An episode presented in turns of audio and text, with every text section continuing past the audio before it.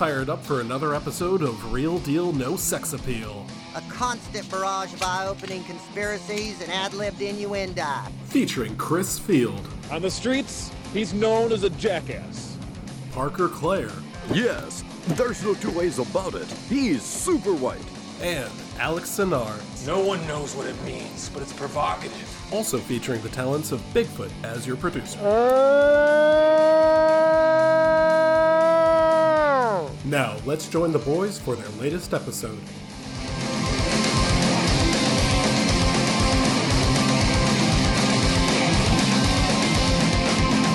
Welcome, ladies and gentlemen, to another episode of Real Deal No Sex Appeal. My name is Chris. With me, as always, is Parker and Alex, and we watched Max Payne. It's a video game. It's a movie.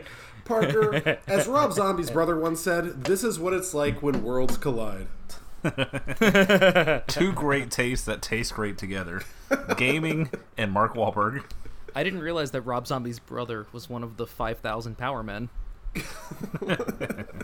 He is. He's one of the. Uh, he's a leader. Okay, so uh, the movie's bad. Let's talk about the news. Parker, Well- you- All right, let's uh, back up. Back. Hold on. Hold on.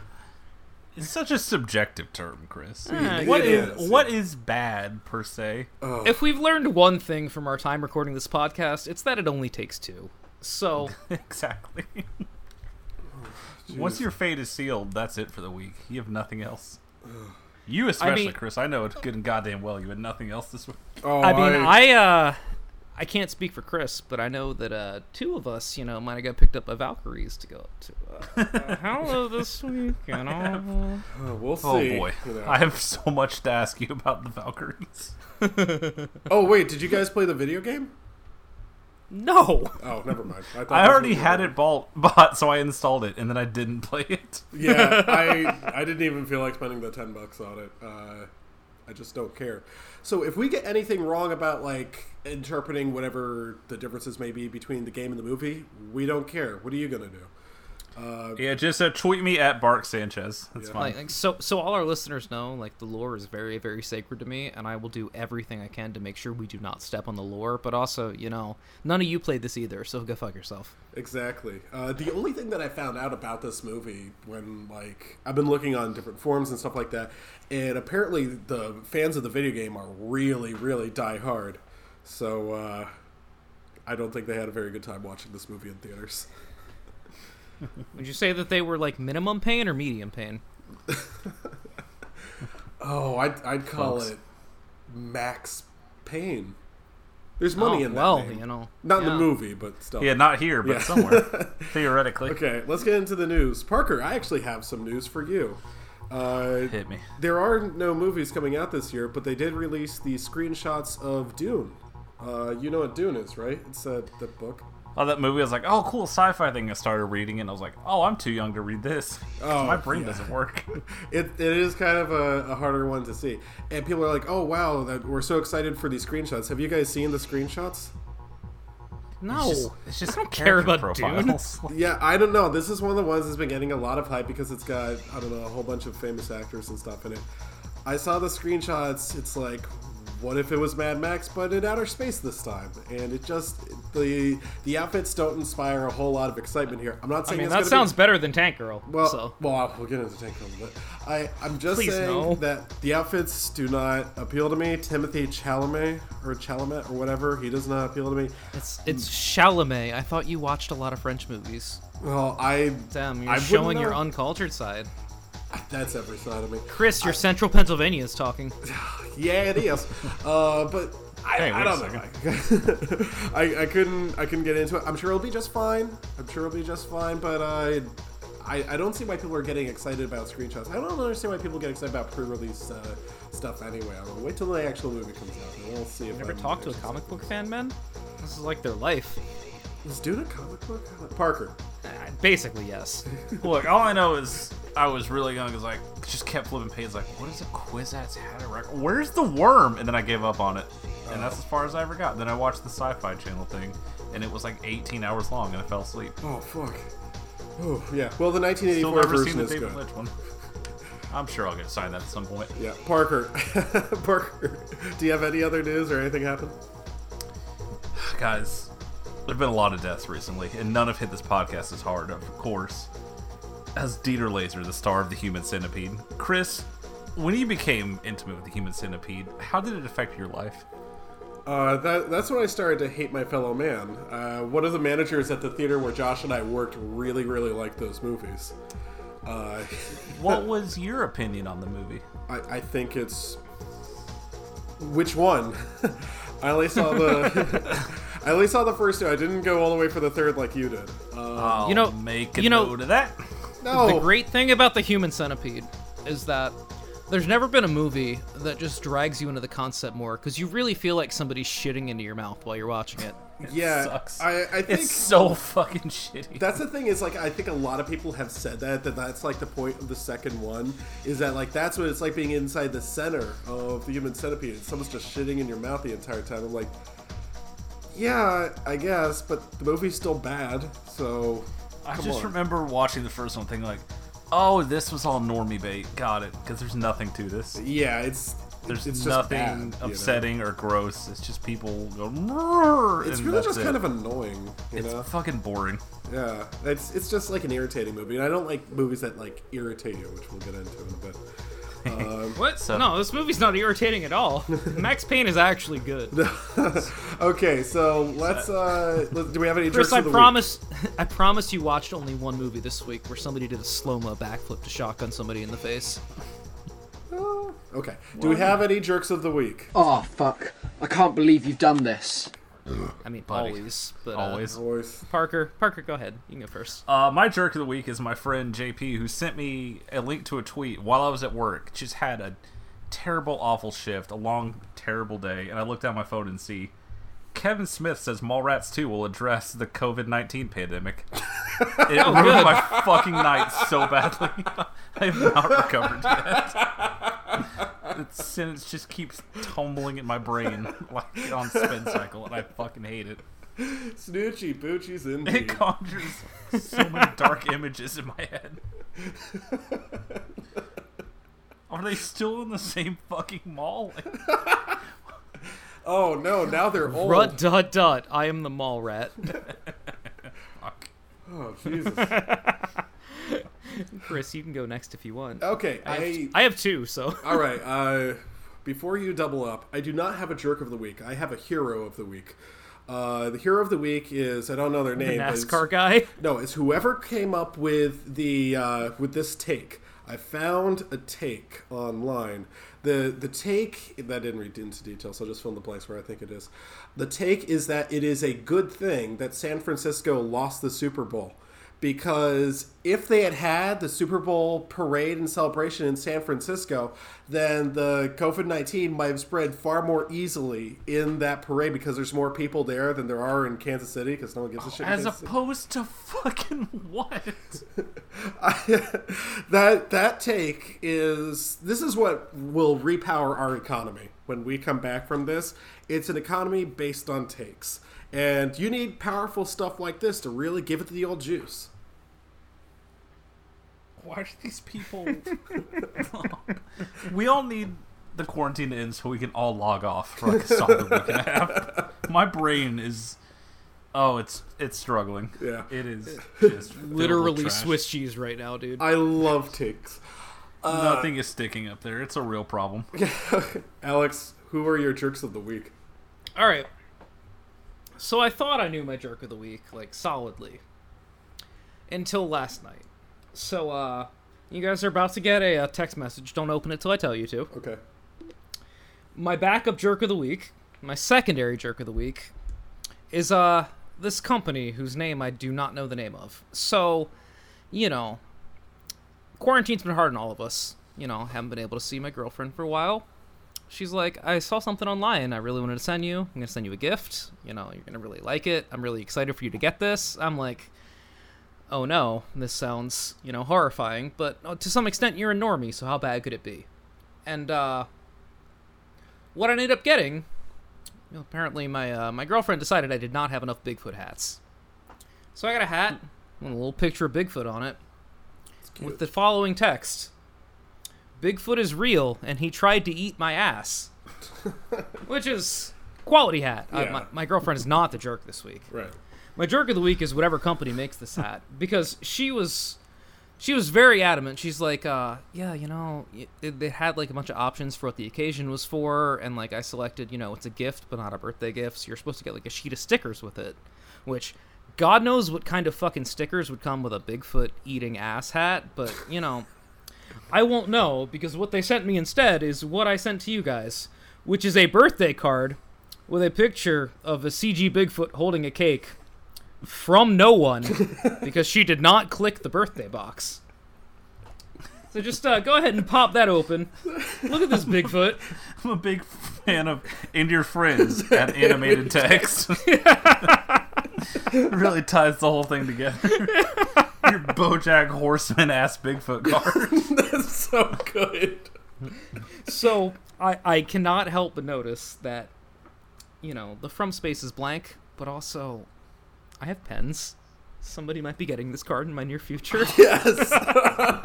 Oh my god. so uh, this is uh, I don't think I brought this up on the podcast during Christmas time, but uh, I acquired the greatest white elephant Secret Santa gift of all time last year. I don't know if I told you guys about this. So uh, one of the things that uh, my stepmom decided, you know, her and her friend group, they love, you know, they're they're old white ladies. They love just pictures of themselves when they're on the on the beach or whatever. So they decided to go to this website and order uh, custom blankets with you know all their pictures on it, so they could have them. And they're like, ah, look, here's all of us. You know, we got these custom blankets. They're all nice and warm and woolly and stuff. Well, apparently the website made a mistake and sent her a blanket with pictures of somebody else's family on them. So when I visited for Christmas, I saw that and I'm like, "You're gonna give me that." And I'm gonna give that to somebody else. Yes. And it's just been sitting on my dresser waiting for just the perfect opportunity. The sisterhood of hey, the traveling Merry family. Christmas. I love you. Here is the family with a son that looks like Rand Paul. Like, enjoy. but none of this is my real jerk of the week because I I acquired a real real jerk of the week last night. Now I mentioned something about this to Parker. So, you know, avid listeners of the show will know that I am back in school as a 29 year old, which has all of it, all the challenges that are attached to it. But I'm taking a chemistry class while I'm there. You know, let's learn some things. You know, learn some things we didn't otherwise know. And Chris, this might this might pique your interest, but uh, you know, I'm watching my online lectures for the week, trying to learn all the things that we're supposed to be learning in class, and I click on one, and the video is titled "The Ideal Gas Law." now, Chris, do you have any familiarity with the ideal gas law? Oh, a little bit, yeah. Just a bit? Just a l- little tiny bit? Yeah, Well, PV uh, equals NRT or something like that. That is actually correct. So, congrats for knowing that. I mean, I, I, I assume you didn't put the numbers in. Because one of our bonus questions on the homework this week was putting the numbers in for the Patriots. Which numbers? The ones with the fucking the, the the gauge that didn't have the logo on it, or the ones that did have it, or the ones with the bent fucking thing? They completely botched the. Okay, all right, fine, fucking whatever. We'll get into. All right, calm down, Marky Mark. Calm down. No, it's fine. It's fine. No, no, not not that. It's just what's the football supposed to be? What was their football actually? Here's the temperature. Figure out whether it could have happened or not. And I'll have you know that like mm, question pops up, yes or no question. Bonus question. Ideal gas law. Is the Patriots explanation sufficient? Smash no, close the window. Don't need to do math because I know who the fakers are. And you know what? I got that question right. So my jerk of the week is you, Chris. Uh-huh. Because you came on this podcast and you tried to convince people that Tom Brady wasn't a cheater and the Patriots did nothing wrong said and you are quite the full of opposite shit. he went to And I am now, and I am now certified to say that the Patriots are cheaters. And drink to all five or six, I forget, of your titles are fraudulent. Let me know how your grade in calculus goes. Okay, so uh, recently watched. Actually, watched something that was really nice. That it's not even a movie. It was just a 22 minute episode of a TV show. You guys may have heard of it. It's called MTV Cribs. Hell yeah. I forgot about this. I watched the episode about Jackass. Uh, apparently they went around, God. Oh my god, did you really? Yeah, they did a, an episode based on the uh, Jackasses. I guess you could call them homes. Uh, the first one they went to was Steve O. Uh, the O stands for "Oh my God, you live like this." Uh, it, it is uh, kind of nightmare. There's a whole lot of beer cans around his apartment, which is no surprise. Yeah, you don't say. Yeah, uh, there's a skateboard ramp that he likes to, uh, you know, ride up and smash into. Uh, a whole lot of tables and wood and stuff like that that he likes to smash into, and his roommate who has a relatively clean room. Uh, I think my favorite thing about it is uh, Steve was bragging about the fact that he has a very small penis, and he found some Same. extra small condoms. So he's like, "Ah, look at it, extra tight fit." And uh, Johnny Knoxville happens to be visiting. He's just like, "Yeah, that get, that gets used about as often as the soap around here," uh, which is one of my favorite lines. They did not go to Johnny Knoxville's house. I can only imagine why. It's probably really nice. Yeah. Uh, next up, they went to our good friend Bam Margera, who uh, my thesis of this episode is that Bam Margera is stealing from all the other members of the Jackass crew. Perhaps it's the ultimate Jackass prank because he's worth about two hundred fifty thousand dollars, and his house is really nice. He still lives with his really fat parents, but it, it's so much nicer than everyone else's living. Press quarters. pause for two seconds. Uh-huh. Parker, has Chris ever watched Viva La Bam? No, I don't haven't. think he has. No. but I I Does he he'd not like it. know that Bam's family is loaded? I did not know that. No. All right, But uh, their house is but they- no, jot, no, no. jot this down. Jot just, just put this in the notebook for the fall. I want Chris to watch all of Viva La Bam. I bet you. I want him but to watch that won't. episode where they go to Vegas and they glue Bam's c- pubes to Don Vito's face as a soul patch. like I want him to see that more I than really, I, anything. I think I made it clear that Bam is my least favorite part of the Jackass crew. Correct. Oh, uh, you will, you will love Viva La Bam. yeah, well, then, anyway, let me get back to it. I know that Bam's, as watching the show, his house is really nice. I do not know how they Yeah. made their money, but here's the thing: it's it's not Bam's family that I'm talking about. It's not just his house that I'm talking about. It's Bam himself. He says on there, or his father says, he's worth he's worth two hundred fifty thousand dollars.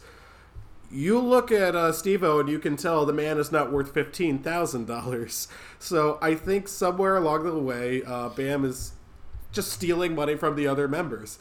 Uh, he's also completely unlikable. Bam's a real piece of shit. Yeah.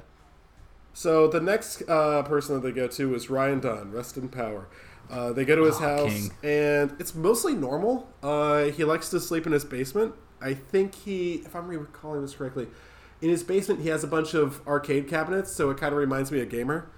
Um, he, We'll get to that. yeah, he he sleeps on a bed that's kind of nearer to the floor because it's cooler down there. I guess I don't know. Um, it, there wasn't really a whole lot to say. Then we get to a gentleman who calls himself Chris Pontius. Chris Pontius um, lives in his vehicle watch Wild Boys. uh, for most Oh, of this. He lives in his car, Boys. and it is the most dire situation I think I've ever seen. He has a collection of his thongs that he has worn over the years, which have never been washed. Um, he has a barbell. That is his uh, his work. That's his workout thing. He's got uh, an anti-theft device, which is just a crowbar.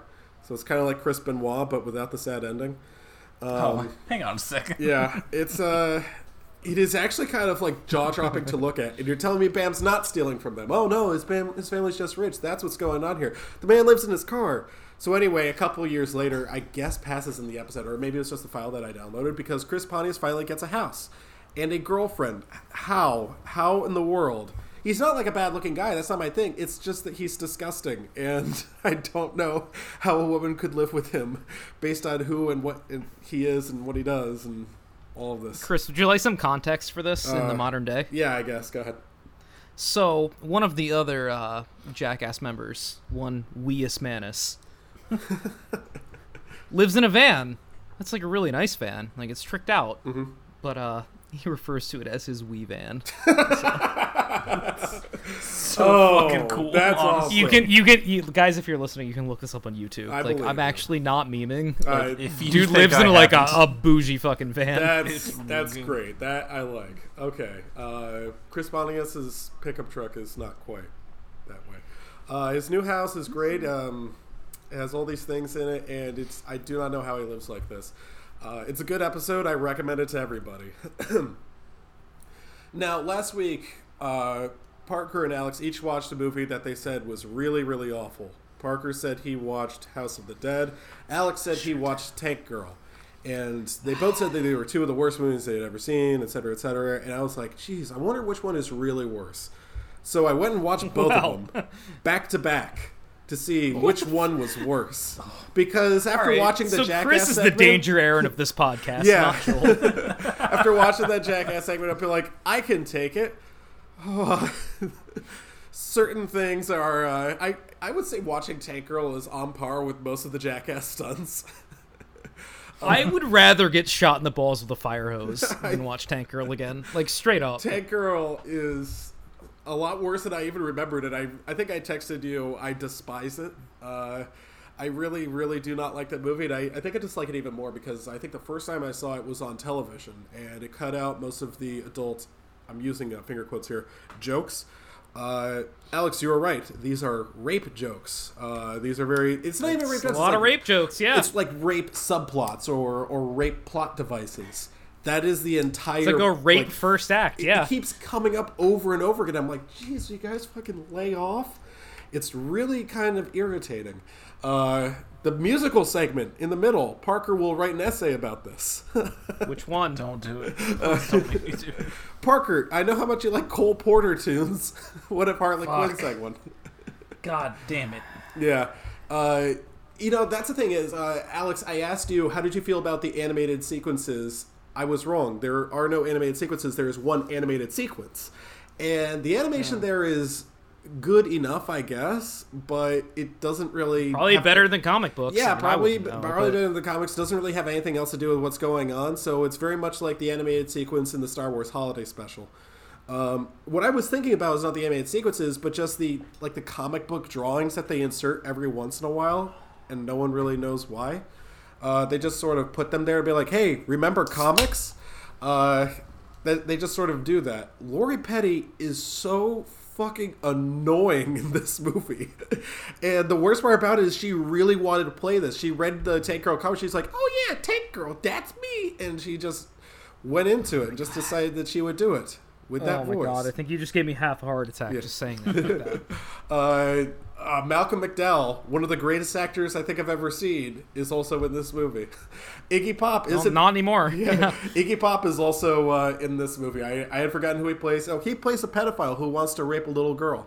So uh, delightful for the whole family and more. On brand at least. Yeah. Uh, who else is in it? Uh, Ice T is in it as a kangaroo. Boy, Um, yeah, is he? Yeah, that's uh. Oh, and Naomi Watts too. Oh my. God. Did you not believe me? Like, did you think I was? uh, No, no, wait. Who did I not believe? fine. I believed you. I didn't. I didn't doubt you on any of these. Come on now. I forgot that it was name. I knew it was a famous actress. I forgot who it was specifically.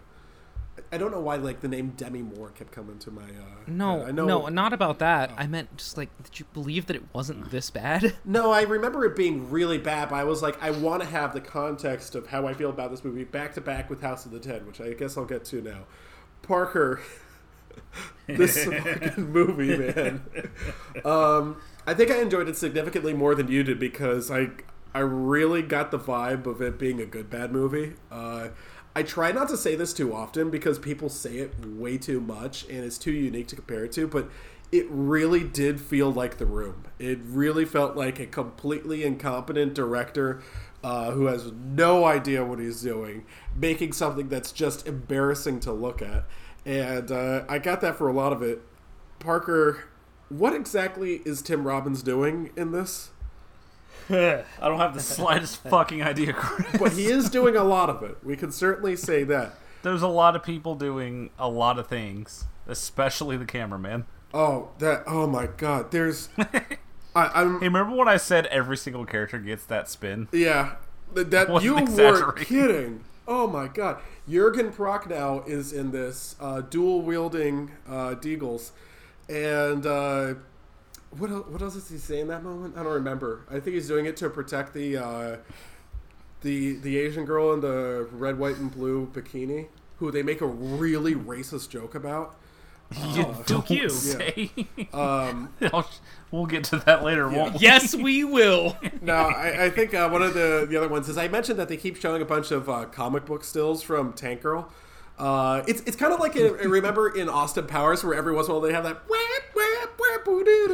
just as like instead of a scene transition they just show Austin Powers dancing around in the background. They do that in Tank Yeah, but Girl, that works. yeah, they, they exactly. We should do that on the podcast between segments. Uh, they do that in Tank Girl, but with like comic book things. In in this movie, at first they use that as a transition. They show little uh, shots of the video game. She's like, "Remember House of the Dead?" No. Well, here it is, and they would just show it. Then it doesn't even happen as a transition. It just happens in the middle of a scene for no reason. Parker, It sucks. you told me it happened, and I believed you, but I was not prepared for how often it happened. Hey, that makes two of us. it's incessant, and the only action scenes are just spliced together with footage from an early 2000s arcade shoot 'em up. It, It that was early 2000s. It looks like it's fucking early 90s. The the graphics are so bad.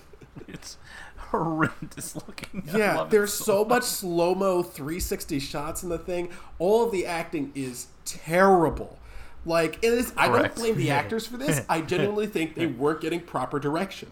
You know, like You don't say. yeah, like I think maybe these His actors could've direction was just about evading taxes. Like that was that, perfect. that too, tax yeah, sure. direction. But oh my good, it is really, really, genuinely bad. But I think it's kind of one of those see it to believe it things. If you're gonna ask me which is a worse movie, it's kind of hard to say. I'd say that House of the Dead is Disagree. I, I would say that House of the Dead is certainly worse made. Like, like one look at House of the Dead, you're like, oh my goodness, it just looks awful. But if you're going to ask one which one is less pleasant to watch, it has to be Tank Girl. I don't think Chris- that's a contest in either one of those uh, categories. Chris, buddy, I think I speak for Parker when I say this. We can just put this out there. When uh, when the Patriots get their second win this year in Week Nine, Hey, you can ma- you can make me watch House of the Dead and Parker watch Tank Girl, and that's that's fine. yeah. You know, when, when We'll you guys when you guys get on the board with that big second win to go with your seven losses, like, yeah, we're on board. you know what? I think Parker's going to watch Tank Girl before that, just because we've mentioned it so much. who? S- We've mentioned No. it so much on here that this That's brain not enough. is going to be stuck in his head for always. Like, fuck, I'll just get it over with, and he's just going to watch If it. somebody assigns it to him, he's gonna claim he has COVID and not record for him. I absolutely. I will give myself COVID. I will start licking water fountains. yeah. I'm Uh, not fucking watching it. go full Rudy. Just get Hey. full Gobert. oh, rest in peace after he fell off that uh, that that forklift at practice. Anyway, uh, Hey, what do you think of the rave scene? oh my god, we got to talk about the rave scene. Thank you for mentioning it. So they have to go to the rave of Thought the, the year. rave scene went well. the rave of the year is what they call this. Now, first of all, wrap your head around the fact, the, the veracity of such a beast. The rave of the year and what that could possibly mean. Well, it means it's during the day. It means it's outside.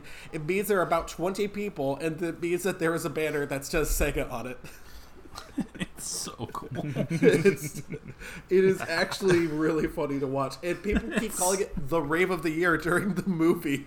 I'm like, that was supposed to be it? Aaron's rave. Come get it. Because we have to go to Rave Wars to stop Johnny Tran. Oh, jeez. It was. That, that again, it was actually kind of funny to watch. Again, if, if you're talking about which one is worse made, I would say House of the Dead is absolutely worse made. I don't think I even have to think twice about that one. But as again, as far as which one is less pleasant, uh, Tank Girl is just annoying. And that's the thing about movies that just Parker. irritate you. They just sort of like grind on you, and every single second that you're watching, you're just like, "Oh God, shut up!" You know, that's Tank Girl in a nutshell. That's my summary. Damn it! I do not understand why people are so infatuated with it. Parker, go ahead and download it. It won't affect. No, I don't want it. We've got to move on here. So uh, I recently lost a movie bet. I bet uh, some friends from work that uh, Bernie Sanders would be the Democratic nominee for president, and he lost Oops. Again. and uh, I. I got assigned four movies. The first movie I got assigned was from Gabriella. She assigned me The House Bunny. The reason she assigned this to me was because at work, we used to work a lot of overnights together. And when you work the overnights, sometimes there's a lot of drudgery. There's a lot of really nothing happening. You're just kind of sitting next to each other at a computer, just looking at Google Docs the entire time. And so she started quoting some of the dumbass lines from the House Bunny. Uh, One of one of the lines from the House Bunny is. Uh, there's this girl with a really deep voice, and uh, she's told to hit on some guys at a bar. Go up to them and say something really confident. She says, "Hey guys, want to come with me to the bathroom? I gotta go drop off some timber." Which uh, apparently that line really stuck with Gabby over the years, and there's something that's just indelibly stamped in my mind now about dropping off some timber in that voice. There's not much to recommend about it. I like Kat Dennings. Uh, I like her in Yeah? almost everything. Parker, no, Yeah? I don't like her in Thor. What about her? Um, What about Thor 2? What's your fa- What's your favorite part about all of Kat Dennings' roles? I'm not going to get this podcast stopped again. So That's a legitimate question. Fuck off. I, I just I think that she's actually really funny. I think she has legitimate comedic talents, and she's very very pretty to look. A at. very big sense of humor. I agree. Yeah, yeah. Uh, the other thing is that Chris this bit we're doing McDonald, yes, Shooter McGavin looks like Rand Paul in this movie. Wait, what? Uh, Hang on a second. He- you said the magic Yes, words. he, he does in fact look like uh, Shooter. Mc, he does in fact look like Rand Paul. And thank you, Alex. Now I know what Shooter McGavin is because I watched Happy Gilmore. What know, is, we what is the magic word? Shooter McGavin or Rand Paul? Like I don't know. Yeah. It was just Rand. the- He's a big objectivist guy. We spent like 10 minutes like of you trying to trick me into watching bad movies, and you say Shooter McGavin in my head. I'm like, I'm down the house bunny this week. No, it's, it's actually really is bad. Uh, it's it's a it's definitely a bad movie. I wouldn't recommend it to anyone. Um, the thing about it is, like I said, it's a Happy Madison movie, so Adam Sandler's fingerprints are on this somewhere. Uh, Anna Faris may McGowan, be a yeah. funny person, but not in this movie. There's something that really kind of bugs me about uh, women in particular pretending to be stupid to get a guy's attention. Just kind of bugs me. It's something about like uh, trying the seduction sort of thing that companies will do. It's like, oh, isn't this titillating? No, and so we'll enjoy it anyway. And that's why I don't go to Hooters. So anyway, Yeah? the next movie that I watched is The Swan Princess. Uh, the Swan Princess is a 1994 animated movie. Some of the uh, Disney animators got really, really mad at working for Walt Disney because they had had a, a string of failures like The Little Mermaid and Aladdin and Beauty and the Beast and The Lion King. So, like, no, no, no, that's not real animation. We'll make our own movie. So the director, whose actual name is Richard Rich, goes off and uh, All right, fuck off. No, no, no. I'm not making that up. Uh, decides that he will go on and he will make uh, the Swan Princess. It's based on uh, the the play or the I guess it's a ballet called On Moonlight, uh, the Swan Lake, and uh, God, talk about songs that get caught in our heads now. Uh, for all the wrong I, I mean. I, I understand. Like, I, I spent a lot of time with things directed by Mr. Simmons. So Uh, Swan Lake has. Are there any famous actors? Uh, Jack Palance is in this as a bad guy, Rothbart. Uh, he sounds like he needs a throat lozenge the entire movie. John Cleese is in this. John Cleese plays a French frog. No, he doesn't play a woman. I know. It was a real. That was definitely a play. you know, if you don't want my input, then don't have me on here, Christopher. yeah, he, he plays a French frog. He does like the the Monty Python thing. Chris, buddy, that's not fair to the French. Like, you didn't say he was a British frog. No, that's right. uh, yeah, he's Hello, I'm a lady frog. Hilarious. So here's the thing. So he turned down a role in The Lion King uh, as Zazu, which went to Mr. Bean, uh, because he was like, "Oh, well, the the Swan Princess sounds so much more a- uh, interesting. I can't wait to be this French frog." Holy shit! what a what a baffling decision in retrospect. Who else is it? Uh, uh, Steven Wright. You guys know Steven Wright? He was a comedian. He he talks like this in all his movies. Um, oh, he was in Last Action Hero. He was the the serial killer. oh, fuck. That yeah. guy? Yeah, All right, fuck that guy. I'm sorry you watched this. yeah. He plays a turtle whose name is Speed. Do you get it? is he is he turtly enough for the Turtle Club? He well, he's a tortoise, so no. Uh, anyway, Damn. Yeah, Rough I- beat. That oh boy, I'm, I'm glad I knew that. Did the swan take a moment of silence on the day of the attack? I wish. Uh, the thing about it is the way that it's animated. The animation is fine, uh, but the art is so bland and uninteresting. And if you watch it, it, it feels like it goes through you like beats through a baby's backside. There's nothing that that's worth remembering about. This movie is not really for anyone. Uh, the songs are off. Oh my God, Parker, the songs. I forgot about all of the songs. Plural. Oh, how dang. many fucking Oh, songs are in this movie? How could you? Oh, we'll get to that.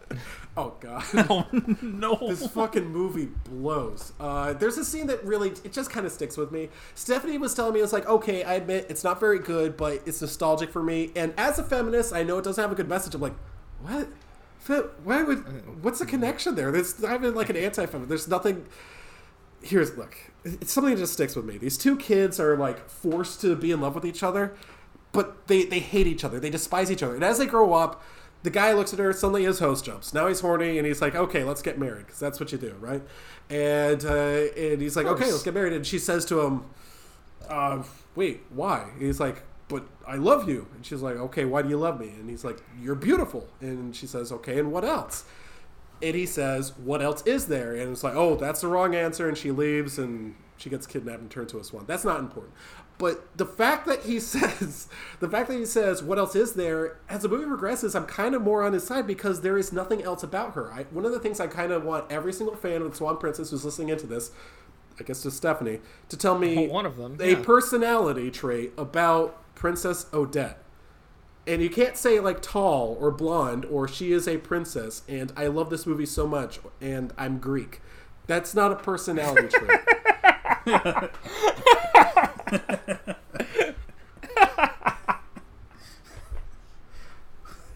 Hang on. I'm not going to comment. I'm not allowed. I gotta- I, I, I made you if not do that.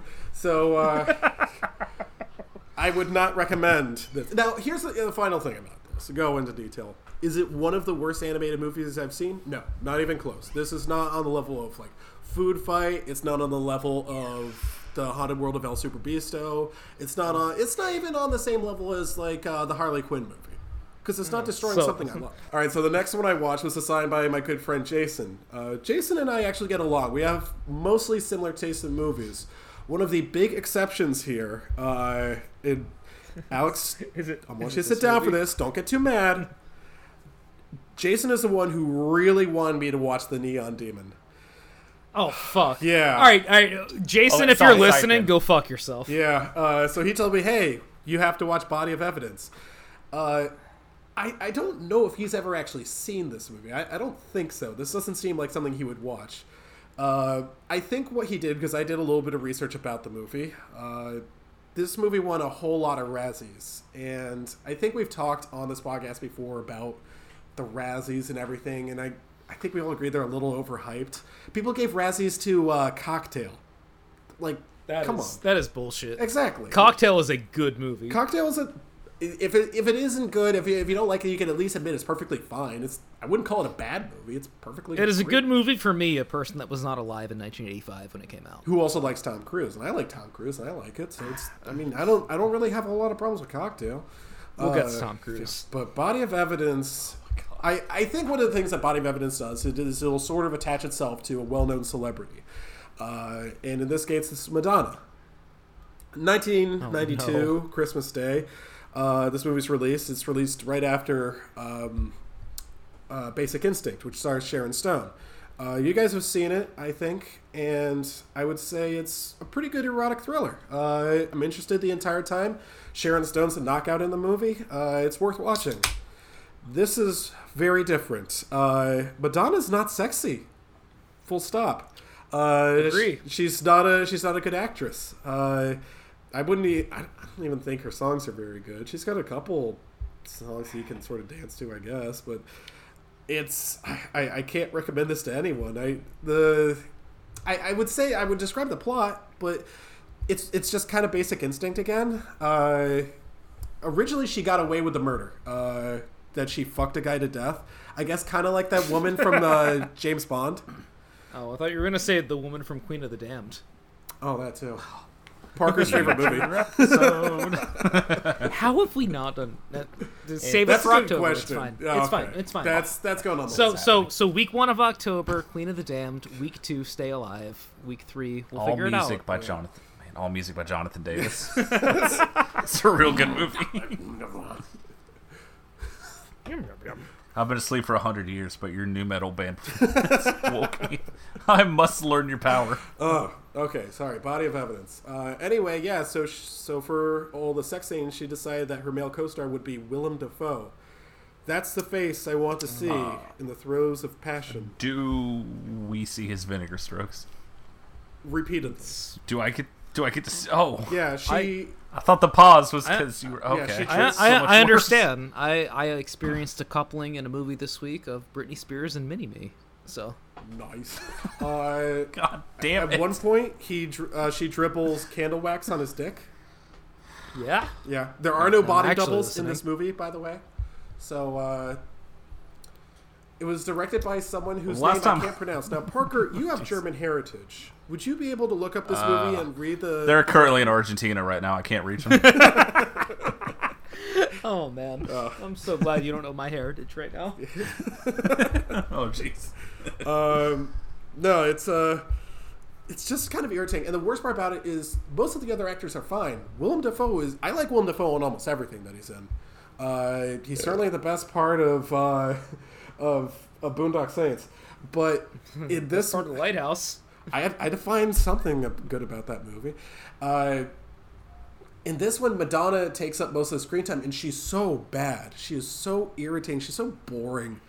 Uh, and I don't like a movie that irritates and bores, so it's mostly just boring. I can't recommend this to anyone. It's not even titillating. I don't know why audiences are just like, oh, wow, there's sex in the movie. This is the most softcore shit I've ever seen. And then she used handcuffs on him? My word. Jesus. Now, if you guys want sex, and No, thank you. well, you guys, Hard, pa- hard pass. yeah, you guys got to check out a little movie that David Bentley assigned to me called The Misty Green Sky. Uh, do David and I have similar tastes in movies? TBD. Uh, some movies we really go for, some movies we can't agree on at all. Yeah. But the Misty Green Sky, uh, I, I don't quite know how he found this because I had trouble finding it. The only way I could find it was for $1.99 on Amazon Prime.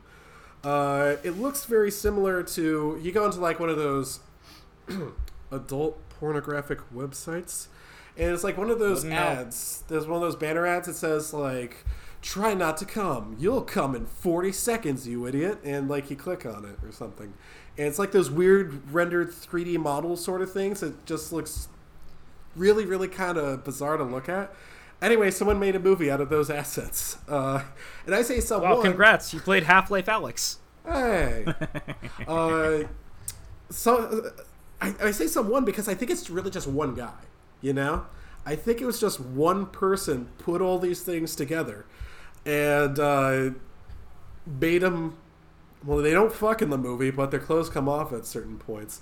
The basic premise, as best I can grasp it, is this woman is a citizen of a space colony, and uh, she she learns that there is more to her life than she thinks, and she leaves her home planet. So this rips off uh, the Star-Crossed, Phoenix Without Ashes, and every other science fiction story ever written.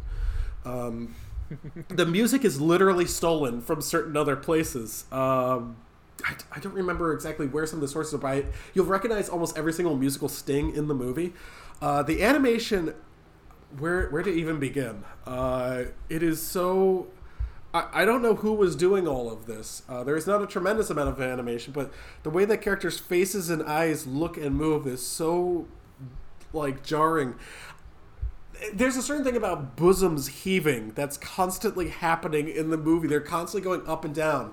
I, I don't. Yeah? Yeah, I, I don't know if the, if the person who uh, who made this has ever met a woman. We say that all the time. Like, I don't know if this guy's ever met a woman before, but this time I really don't know.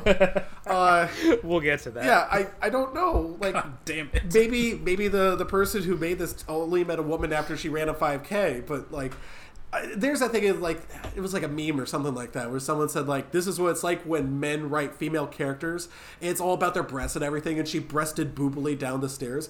That's what happened in that's what happens in the movie. Every single verb is she breasted boobily over to this part of the uh, spaceship. Uh Boy, that sounds like a Resident Evil movie. it oh my god yeah. This could be like this Get to Cue up end of heartache again. yeah well we have to go back parker We were never We, truly Yeah. free we, from Raccoon we are City. we are closer than you think, buddy. Oh, they're gonna make a Resident Evil movie in space because uh, it was an apocalypse that would sweep the entire globe. So anyway, uh, would I recommend the movie? Honestly, yes. Uh, it's definitely one of those you have to see it to believe it movies. I kind of get like apprehensive about recommending a movie like this because I think one of the things that we do best, and when I say we, we do best, I mean we do it better than every single other podcast, every single other like YouTube show, every single whatever. One of the things we do so well is we find these things that maybe you've heard of or something like that, and we find a special significance in it. A great example is The One. Most people have seen The One, but we truly recognize its power. Most other shows that I, I say, they'll do something that it's already become a meme. Like, they'll do an episode on cats, or they'll do an episode on The Room, or you know, what have you. And what's the point of that? We already know how bad it is. I'm not sure if the the misty green sky is one of those movies where it's like a meme or something like that because i don't know how else you would have heard of this because it's it is very much like i guess the animation would, would be worse than food fight. It's i know that says a lot because holy shit. But it's so I, you got to see it to believe it. Your mind will touch the void. Is it a good bad movie? I, in insofar as the house of the dead was because it's genuinely kind of tough to see. Uh like you say you hate to see it? I don't know if i do. Yeah. i don't know if i do Future, So, future episode. You recommend it, you say? yeah. I, well you know parker the quarantine is tough on everyone Everyone out there locked at home with their loved ones, just pop it yeah, on. well you know and when they walk in and say, "Hey, why are you watching Mrs. Incredible get fucked on a spaceship?" You go, "Because the guy's on the radio show." well me." alex says his girlfriend's fine. not around you know What's the matter, big yeah brother? Scared Yeah. to explore the outer rim with me? Listen, oh. listen. There, there is a rim that apparently one of our our friends on this podcast will explore, and it's not any of the three of us. Great. Okay. So what was what was who wins the Golden Biscuit? What was the worst movie that I got assigned? In terms of quality of film, it's very obviously the Misty Green Sky, but that's not really how I judge movies. I, I would be like it's the Tank Girl versus House of the Dead argument again. Which was the Yeah, least yeah. pleasant? No, no. The golden biscuit comes down to the two of us. and uh, I feel like if I watched House of the Dead, I'd be like, this is just regular bad. And if Parker watched Tank Girl, he would throw things at his computer I- and maybe ha- ask us to buy him a new monitor. Yeah. So Oh, I'd probably owe him if I ever assigned him that. Parker, I might send him the monitor on my desk right now. like, Yeah. So what was the worst one that my friends assigned me? The House Bunny's not that bad. No, the House Bunny. No, House Bunny is actually the best one that they assigned me. Okay, Parker, you can help me out with this. What's that fucking Elisha Cuthbert movie where she's like, Oh, what is that? I think I've heard of it. you know what I'm talking about, right? Where she's like, Wait, I think like I've heard of it. involved, but like the secondary character in the movie. Is it called The Girl Next Door? Um, yeah, that's it. Okay. Yeah, all those movies just seem like watchable, the same thing to me. I mean, I it's feel like- watchable, but you'd be bored out of your skull. I mean, yeah, but like, I'm bored by I'm bored by most things. the so, Princess. Oh no, yeah. that's the that's the thing is the House Bunny is very. It's, it's the second best movie that I watched so far this week. well, like, I'll take either of those over the Neon Demon. Fuck you, it's on site, but thank you for listening. Please leave us five stars. Oh, I no. no, I If- told if- Jason if to Neon- his face how much I despise that movie. if Neon Demon Guy does not listen, I'm willing to go down to 49 listeners. That, that, that's fine with me. Like, like, Oh, I like, uh, fuck that movie. I am mad that I paid for that. Like, actually mad. And I've never been mad to pay for a movie. I'm before. sad. I'm mad that I sat through it. That's one of the ones where I wish I just gave up. Anyway, worst one I watched. Uh, Spin around the drum, it's, pull it it's out. got to be Swan Princess. That's The fact that it's not the CGI jack off No, movie it's- is very Yeah. I damning. mean, I mean, on it's Swamp very Princess. obviously the worst made, but like all those other movies, like I like I, I want to put on like a video game or something if I lose interest or something like that. I ended up not doing that. That movie, I was just jaw dropped the entire time. I couldn't believe what I was seeing. But it's also like you kind of have to go easier on the on the Misty Green Sky because like you can tell it wasn't made by like a studio or something. This was just made by one guy. The only reason I'm even mentioning it as like a podcast movie is because they, I mean, they're selling it on uh, on Amazon, so I guess it's a movie. You know, I I guess it counts. Uh, I listen to this and I wonder what Chris would think of Oh God No. Oh, Like I thought you were going to say, "Oh God, Well- no." Yeah. I, I'm not. I'm not saying like you know do this in the future, but also like he would look at that and go like, oh, this movie was made for like maybe twenty thousand dollars. You know, it, it, with with that. No, never mind. That movie's fucking bad. Moving on. No, I, Um, I'm right. aware. Yeah. Chris, what else you got? Uh, no, well, I guess uh, Christmas Sky. Day, uh, not Christmas Day, Easter Day, Easter Sunday. Wow, that was tough. Same thing. Easter Sunday, I watched uh, the Ten Commandments, uh, the one with Charlton Heston. All ten of them. Oh yeah, Jesus. boy, that's a that's a good four-hour movie for you right there. Uh, I actually really like it. It's still one of my favorite movies. I, I really like the writing. Uh, I like the performances, and I'm going to try to partner it this week. I'm going to try to watch uh, the Prince of Egypt, which uh, I happen to quite enjoy as well. Not the gods of Egypt. No, that was the thing. Is uh, Parker was originally going to be my jerk of the week, but I decided hero of the week was going to be that. Parker, thank you so much for being my jerk of the week, uh, for making me watch Gods of Egypt, which is still had a little bit of a stain on the Ten Commandments because whenever they mention their own gods of Egypt, I'm like, oh fuck, they're going to be in their their mechanical movie hawk s- outfits. I watched that movie under illicit substances. I'm still not sure what parts of that movie I imagined. Like, was there a giant boat in the sky? Did that was that, That was real? Final Fantasy. We'll get to that. Oh fuck me! Oh god, I just felt it deep in my Yeti bones. oh god. Oh, I'm so ready to talk about both in the sky. Okay, continue, Chris. uh, Alex, what did you watch? All right. So uh, this was a uh, quality over quantity week for me. Uh, so I've only got two things to talk about. The first is a movie that Parker and I have been talking about watching again for the last three months since we did an episode on the first two in the series. Because I sat down and I watched Goldmember again. Oh, Because, you know, like, we all have these memories of Goldmember. It's like, it's clearly worse than the first two. But all those memories are on the same par of all of our memories about the first two movies. So I'm like, you know what? I gotta sit down. I gotta experience this. So Goldmember really is two movies. Which is. The first movie is the first act, which is miserable. In the first 25 minutes of that movie, there are not one, not two, but three songs. oh, And it's it's rough. It's rough. It's- real rough. So you know you you watch these Austin Powers movies. You've seen their their cold opens. They're always funny. The cold open of this one is you know eh, you probably remember. You know it's the uh, the scene where they have they're they're filming an Austin Powers movie. There's all all these like huge like A plus list actors playing all the characters in it, and it's like played for a gag, and it's it's a really good gag, but also the one that I forgot in this was that Doctor Evil is played by Kevin Spacey, which is now oh right. so much funnier than it should be. Because you see Doctor Evil played by Kevin Spacey, and then the very next scene is Danny DeVito as Mini Me Which was my favorite. double birding the camera. like it's it's real good. But uh we get Austin Powers speaking to Steven Spielberg, you know, not a friend of this podcast, an, an enemy of this podcast if there is one, about how to make this movie. And then there's a West Side Story joke and a Singing in the Rain joke in the first three minutes. Oh, so it's good. Because Oh, you know, you know, all those people that are like, I want to see the third Austin Powers movie, and also I know all of this stuff about musicals. Then we get the scene where uh, there's a dance off between Austin and Britney Spears, Oh yeah.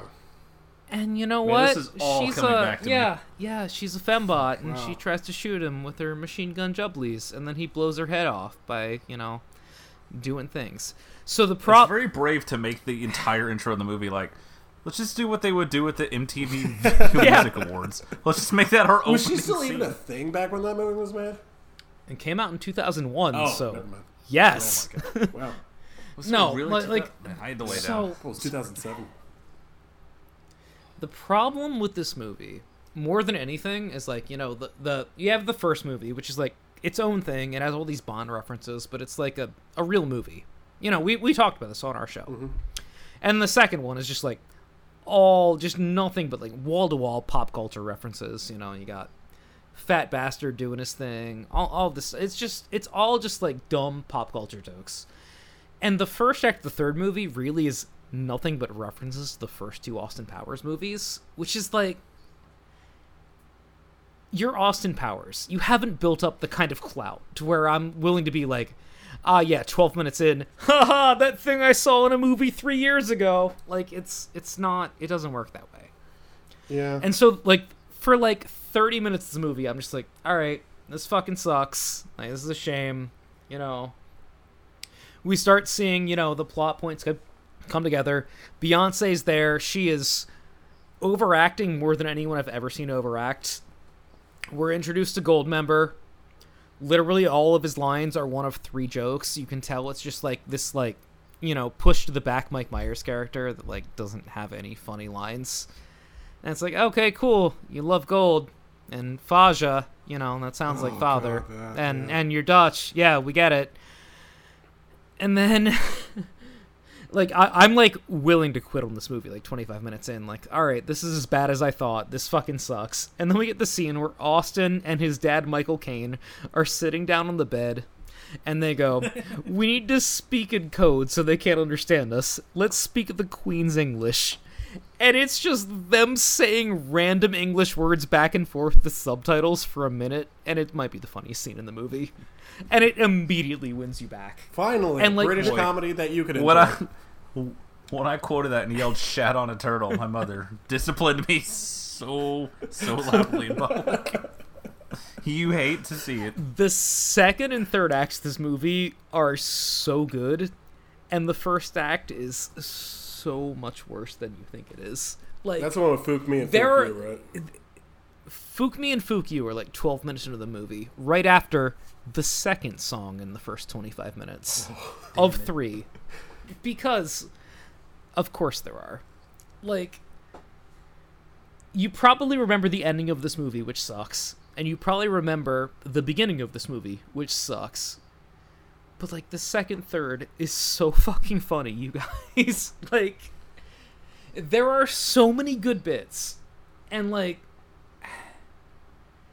I am hard to please with dumb bits in movies, but like a lot of this works, but also it's interspliced with like fat bastard doing wire fu, but also one of the guys in the back dropping the wire and him falling down, which is like funny and shouldn't be. But also the fucking scene where they drive uh, Austin's Mini Cooper into the Godzilla float and they're driving it around, and a Japanese guy jumps out and goes, "Ah, it's Godzilla!" And then another guy jumps in and goes, "But it's not really Godzilla because that would invalidate a bunch of international copyright laws." And then the first guy goes, "We should run like it's Godzilla," and the second guy goes, "But actually, it's not." And it it's a lot funnier than it should be. Right. I'm sure it still has Like- some really great moments in it. There are a lot of like once once you get through the Beyonce song, the movie is good from then on. But that's like at minute 26. And that th- th- it's so bad at first. It's so bad. But the rest is real good. Like Well, we've seen You can- Beyonce act before. Oh, I've seen Beyonce act before the Pink Panther. yeah. I still remember how hard my dad laughed when Austin goes to visit Dr. Evil in prison. and He's just in the giant Hannibal Lecter cage in the middle Yeah. of the room. Yeah. It really cracked him up. A lot of yes. the, a lot of this movie so good. I forgot about that. It's a good line. every single time we flash back to the scene where uh where Doctor Evil's parents get blown up in the car crash, and it's just the scene from The Godfather where they're on the fucking island and his wife gets blown up. Except it's just fucking Michael Caine just railing on the Belgians. Like it's it's real good, you guys. Like I cannot stress enough how badly the music is in this movie.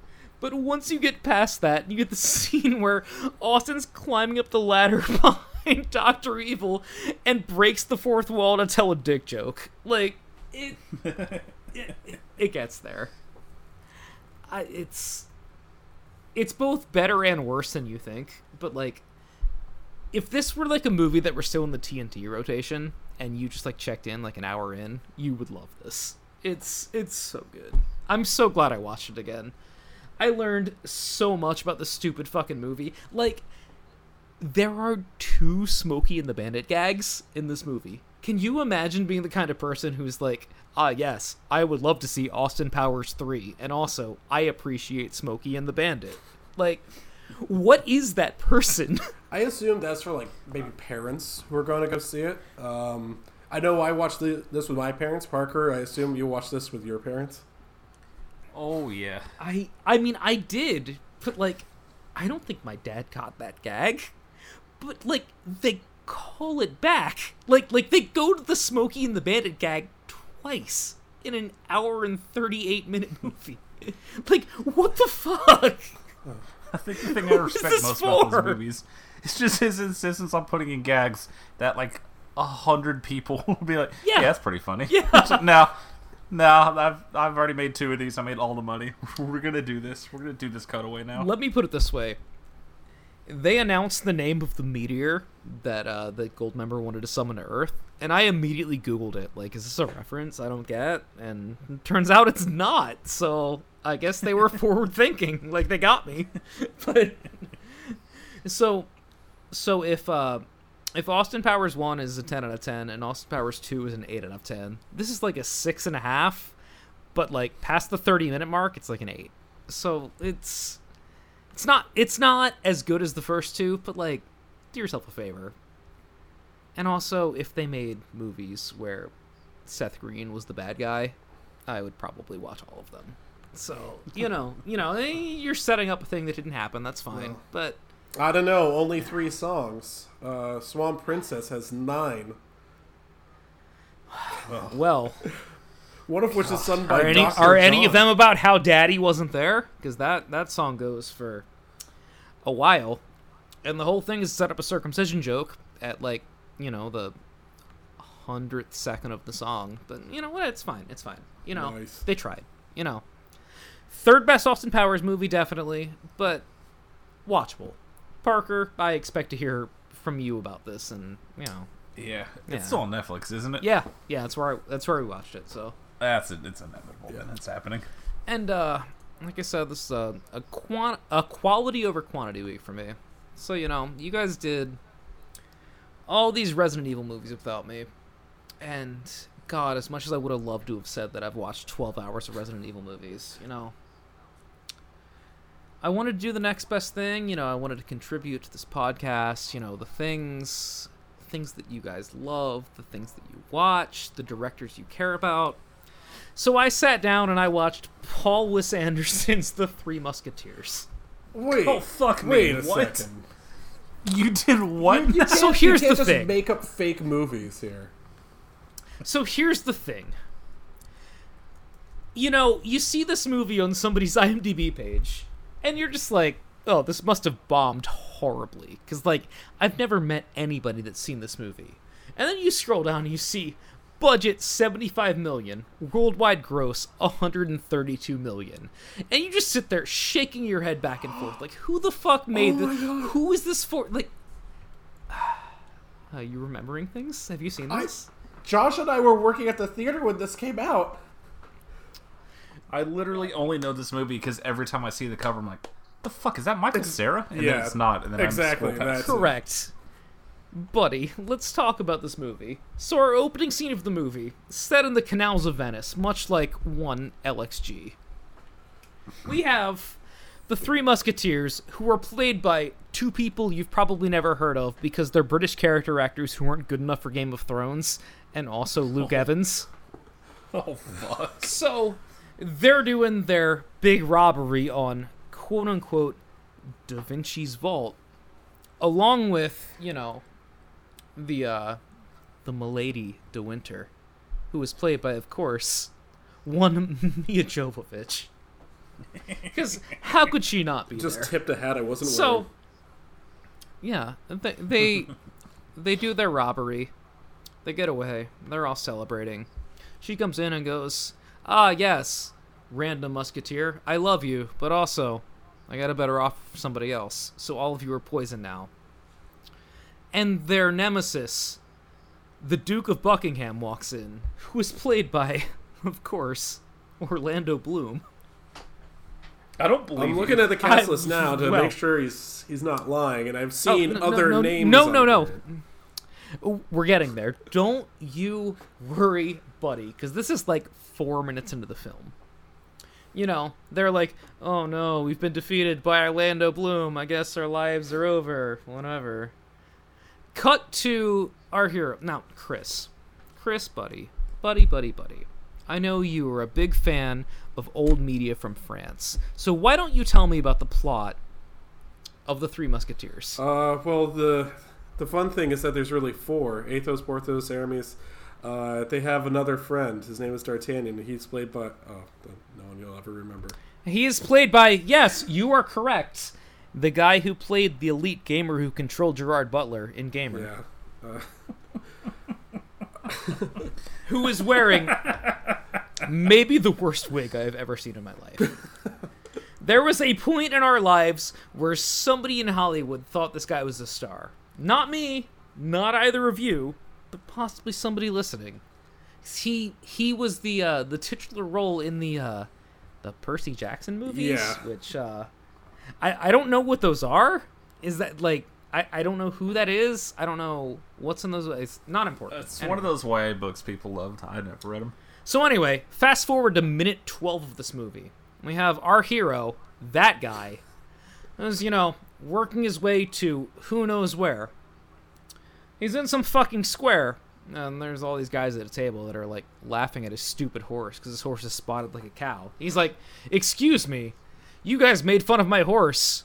And then throws a glove at them and challenges them to a duel. Because it turns out one of these guys is the captain of the uh, the Cardinals Elite Guards, Mads Mikkelsen, wearing an eye patch.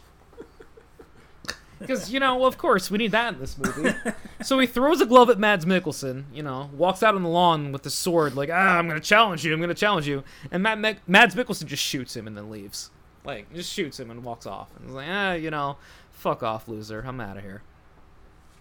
This is, again, minute eight of the movie. I'm sorry, what? He gets to Paris. He encounters all three of the three musketeers who are now doing, you know, whatever the fuck they're doing. And uh, somehow manages to insult all of them and challenge them all to duels. They show up in the same place, you know, because they're all going to kill this guy because he fucking sucks. Then they fight this guy's guards, and stuff happens. And uh, Chris, you said you've read Three Musketeers, It was right? a while ago. I also saw the 1948 movie, so I'll see if I can uh, Okay. recall what happens here. All right. So, what was your favorite part of you know the Three Musketeers? Just just throw it out there, whatever I mean, it was. if I, you if know, I had to whatever, talk wherever about a in the- favorite part of it, it's it- there's a camaraderie that comes into all of us, and you feel like the three, uh, Aramis, Porthos, and Athos, they you feel like they actually know each other, and you Right. you have like uh, a reader surrogate in D'Artagnan. You'd be like, oh, I, I could be like this guy. I can I can have these three friends. The the book is basically like this is what joining a frat is like, but with swords. Wow, that sounds awesome. But uh, unfortunately, you didn't mention the airship. The what? Wait, you you watched LXG, didn't you? No, no, this is just uh, just an airship in the 1400s. You know, they show up. fucking, you're playing some With, sort uh, of fucking Assassin's Creed game or something. You got your wires crossed. No, the whole thing is we have the the king of France, who is this extreme cut kid, who is like legitimately, you can tell that he was like the third choice for like 14 roles in Game of Thrones. like, Like I, I cannot stress enough how much like every actor in this movie is just like a Game of Thrones reject. And he's just like he's so mad. He's like, I want the airship. I want it. As he complains to you know his chief advisor, who is of course played in 2011 by Christoph Waltz, who is making no attempts whatsoever to not sound super super German. like so we you see you have this young king of France. All this guy wants to do is fuck his hot wife. But his wife is just not receptive to the fact that he's an awkward fucking dweeb, which, you know, relatable. So there's this whole plot between Christoph Waltz and Milla Jovovich, who betrays everybody else earlier. That's like, we're gonna we're gonna steal her jewelry and spray perfume on these fake letters, and like we're gonna set it up like, oh, she's having an affair with Orlando Bloom, and this and that and the other. So of course we get three scenes in the first 40 minutes of Milla Jovovich, world class spy wearing a corset, who's, you know, doing backflips with the cam on her titties. And, you know, like, oh, fuck, I have to step over this wire. Let me hike this dress all the way up to my thigh. And, like, it's, it's. Has anybody in history ever wanted people to fuck his wife more than Paul Wes Anderson? Because, like, holy Uh, fuck. wait, I got one for you. John Derek. That's Yeah. fair. That's fair. All right. So, fast forwarding because you know I don't want to talk too much about this because this is like in the future episode catalog. Oh, good. There's an airship battle in this movie that takes place in like 1350. You know, you know, eh, like like the book you read, Chris. I've also read that book. I love Alexander Dumas. Like I I have read most things he's written. There's an airship battle. Now, Parker, be aware that I'm staring directly into your eyes. Uh huh. There's a scene where the airships are docked, and our our titular D'Artagnan, played by you know one Logan Lerman, walks from one airship onto the airship controlled by his brothers, the uh you know the Three Musketeers. Would you like to guess what he says in this scene? I'll give you a hint. I'll give you a hint. It is a line that has been uttered in a podcast about a previous movie. Uh oh. No. oh God. I have to hear it. Hit me with it. Permission to come aboard. yeah, That Fucking sucks. it is like like I've probably said this this podcast before, but like I'm not a Mads Mikkelsen fan. I don't think he's a great actor. Watching this movie where he plays a prominent role, I felt bad for him. Like legitimately bad for him. He's had the weirdest career before he hit in Casino Royale. because it's just it's just Milla Jovovich's tits and ass all the time, and he's just up goes, "Well, actually, I'm gonna sword fight this 17 year old in a shitty wig," and then there's a lot of that, and uh, then there's an airship battle. and There's another airship battle, and they go into a uh, they go into a cloud and lightning strikes, and wouldn't you know the lightning effects in 2011 look like shit. You don't say. all of the special effects in this movie are garbage. They are fucking terrible. There's just there's so many scenes where they're just like at like very clearly fake Versailles and then an airship flies in and they're like, "Oh my god, what is that? I'm the king. How come you haven't built me an airship?" And it's just the dumbest fucking 13th century politics and then they have an airship fight, and then one of them crashes, and then the guy goes, "Oh, where are my airships again?" Blah, blah, blah, blah, blah. And then there's a sequel tease at the end where a bunch of fucking airships are about to invade France because somebody thought this movie was gonna get a sequel. And Isn't one of the Resident Evil movies in with a bunch of planes showing up? because He's so cool. I cannot leave this point out, and Chris, I'm looking directly at you as I say this. So we have, you know, we have our our D'Artagnan, we have our three Musketeers. They're poor, but they're able to afford a manservant in their house. Would you like to guess who plays their manservant in this movie? Oh, movie? jeez. Well, unfortunately, I'm looking at the at the cast list. So the cat's out of the bag. Uh, it is yeah, in fact. yeah, he sure the- is. the- He's out of multiple yeah, bags. a really big fat bag because it's James Corden. you guys, James Corden is in so much of this movie. What? No. He just keeps showing up like, "Uh, dur, dur, I'm the big fat idiot. Would you like me to help you? Like it happens so many times. Is there times. a scene where he gets And, to like, use a sword, or were they saving that for the sequel? No, but there is a scene where uh, he is uh, the the conductor of uh, Milla Jovovich's uh, carriage as she's fleeing to northern England, and like turns around and looks at her and goes, "Oh well, we got you now." And then a balloon pops out of the top, and they float into the sky. It is Sounds really good. legitimate. This is like one of the dumbest movies I've ever seen. I can't believe they But took also, the Three like- Musketeers. They added a fucking Final Fantasy airship. Uh, actually, it's multiple airships because the climax of this movie is an airship. Oh, you battle. thought I was mad before. Oh, oh fuck. because like I saw the first airship and I'm like, oh well, this actually has no like bearing on the plot whatsoever. And then they pull up next to the other airship, and one of them is just like spinning a crank on like a thing with a dragon face that just shoots fire at the other airship. Like, you guys, like you guys, it's it's so good. Such a headache right now. Is this? I swear to God, this is one of the dumbest movies I've ever seen, and this movie made nine figures. Okay. Next week's episode: Paul W. S. Anderson's Count of Monte Cristo. Listen, Good Jesus. whenever you guys are ready to do this, it has more than enough oh, material. Oh, good.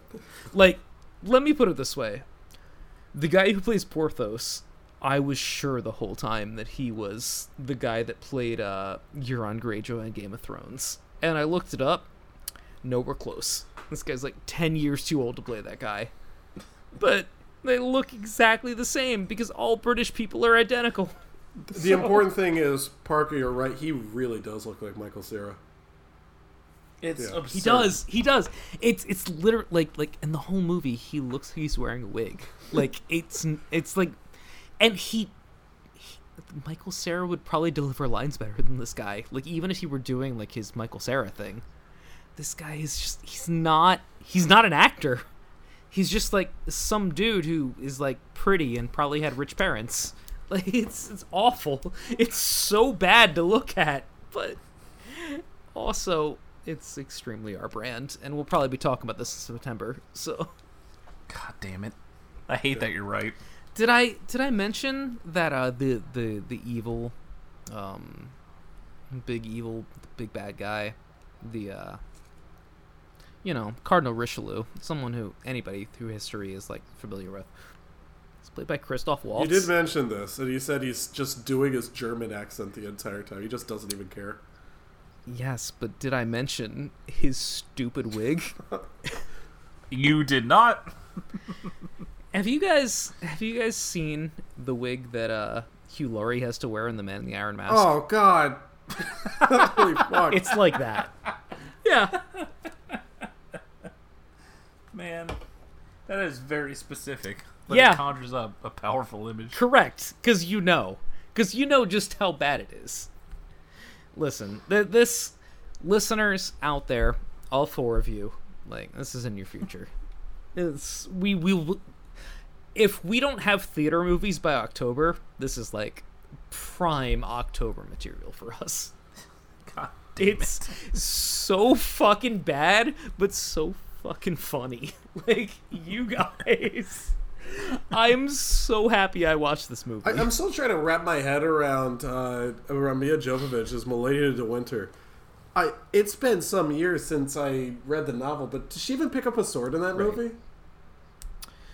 so no, and she doesn't pick up a sword in this. Her whole thing is just like, I'm an elite spy. I'm gonna, you know, go through a bunch of traps and stuff. Because there are legitimately like three scenes where it's like, oh fuck, there's traps, and I have to do the thing where I spin around in the air in 2011, like you know everybody did in those Right. movies, where it's like, oh, I'm gonna spin through the traps, but also the camera's just locked on her titties the whole time, like the whole time.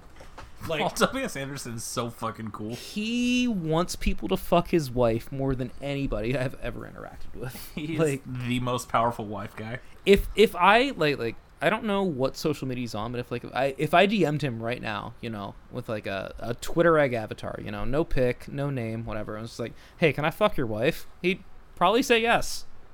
And He's just he he has that energy, like. My God, I'm dude! so happy for like, you.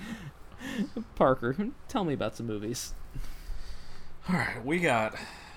Oh boy, we run the gamut here. Let me start with something good.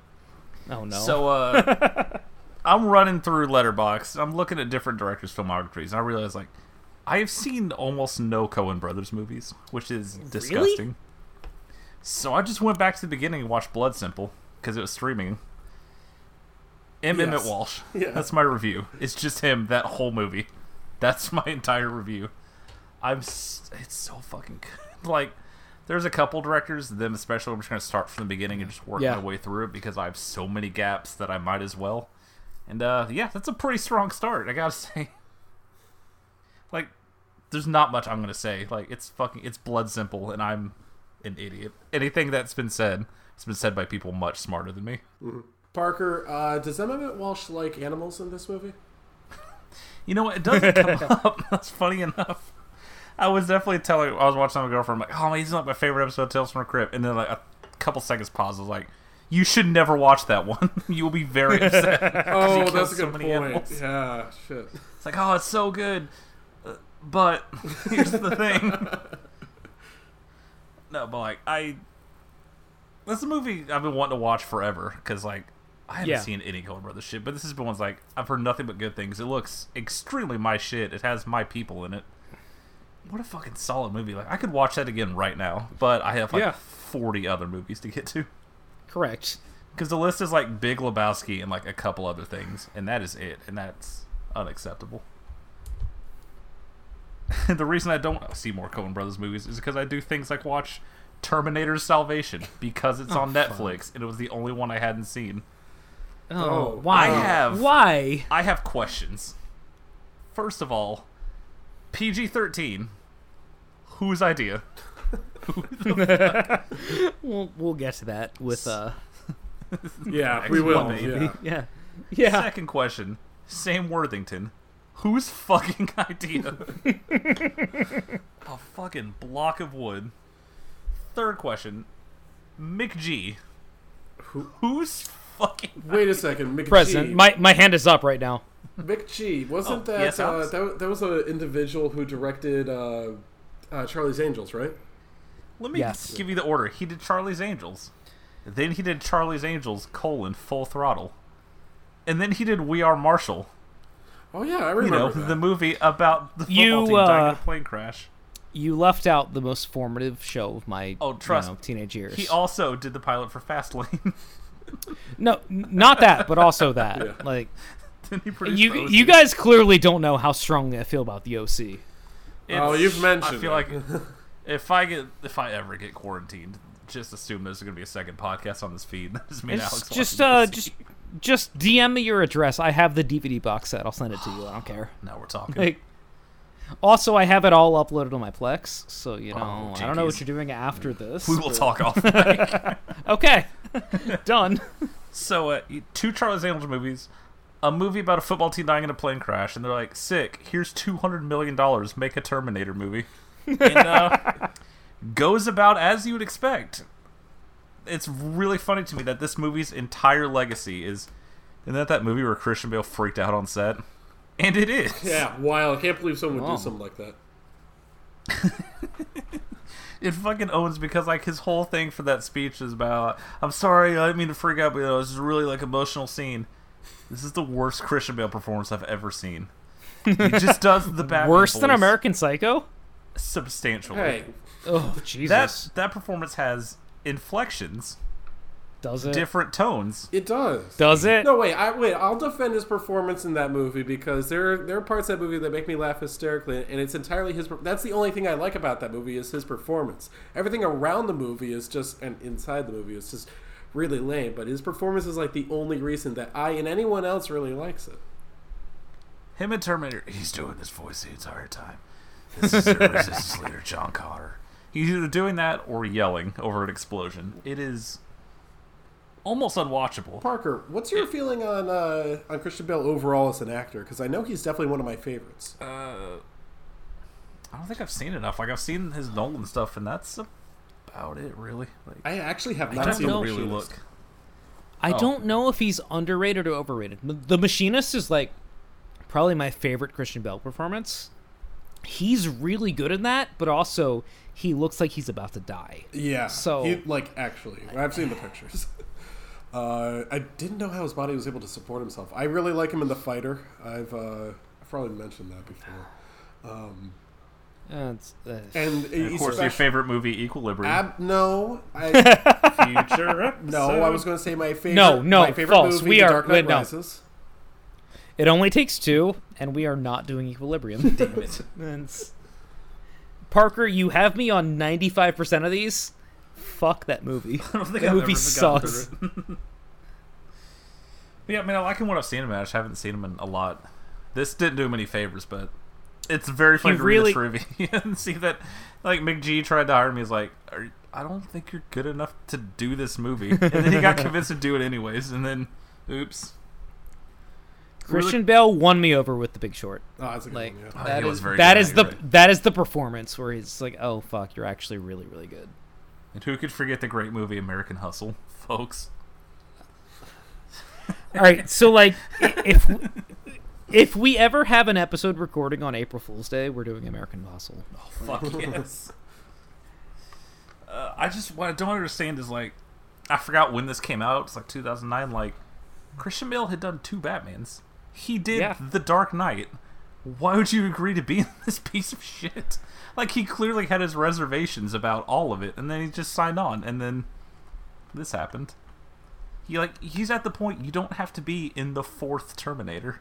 It's fine. You can leave that to Sam Worthington and he's here, and it might be his worst performance. like it's also what I love in my post-apocalyptic future is just to take all the film grade and go, hey, let's make it look like Gears of War, but even shittier. Just gray and brown and gray and brown and some more gray here, a smidge of gray there. Just the most dour fucking. It's just such a nothing movie. Like the only entertaining part was that Sam Worthington's Australian accent was just clawing to get out the entire movie. It would just keep slipping. It's uh yeah, spoilers, it sucks, but uh, you know, sometimes you're flipping through on Netflix, it's been 10 minutes, no one's made a decision, and uh you hit play on something you haven't seen before. Speaking of Christopher, No. Oh no. my closest friend. I have completed the Godzilla watch through. Uh. I watched not one, not two, but all three of the anime Godzilla films. Oh, oh why? Jeez, Parker, even I Why? didn't do that. It's not. It's, so fucking bad. Those don't count. Those shouldn't even count as movies. I was legitimately like angry by the end of it because for as shitty as so many of them are, like there's there's camp value. Like yeah, this one sucks, but there's people in those suits stepping on these cities. This is it's computer animated. You can do literally anything. Any monster that's been ex- in circulation for the last 50 years, anything you can think of, there's no restraints. You're not gonna have to spend 200 million dollars and like pray you make the money back. You're not gonna have to like design these elaborate suits and use a bunch of people with piano wire. You could just create it on the computer. And 90% of all three of these movies is just people fucking talking. Just talking, talking, talking. Some fucking anime melodrama. The most rote cliche shit. I was. I watched it. We split up over three nights because we could not do two of them in a row. And every time they ended, it was like, oh, let's go lay down. Just, yeah. It, it makes you so fucking sleepy. The first one, we do not see our large, beautiful sun until minute 53 of an anime about Jesus. Parker. Like, it is Dubbed Why? dubbed. I'm not reading this shit. Ah, that's a problem. Gotcha. Hey, you know what? Let me know how it goes. oh, I'm not. Well, he's got a point. Oh, that's not happening. Put your money where your mouth is, motherfucker. Just talking, and then we'll go on this spaceship, and we'll talk here, and then we'll go to this place and talk here. It's you get Godzilla, and then in the third one you get Ghidorah that looks nothing like Ghidorah, and it sucks. It's mm.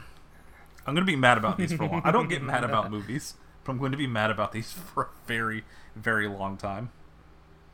Which is why I stayed on Netflix and did some deep cleansing that I needed by Oh, watching no. Bad Boys.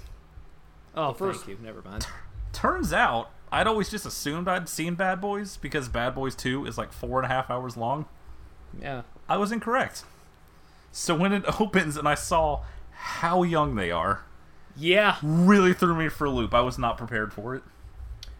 Like all Will Smith had done was like Fresh Prince in music videos with Jazzy Jeff. That was it. I did not realize that. Do you remember what Yeah. year I thought Bad he was Boys already came out? sort of a thing at this point. 1995. Shit. Yep. Yeah. Yeah. I, I was like, oh, it's probably like what, like ninety nine, two thousand, and the second one came out a couple years later. Oh no! Oh nope. no! No no no no no no no! First Michael Bay movie.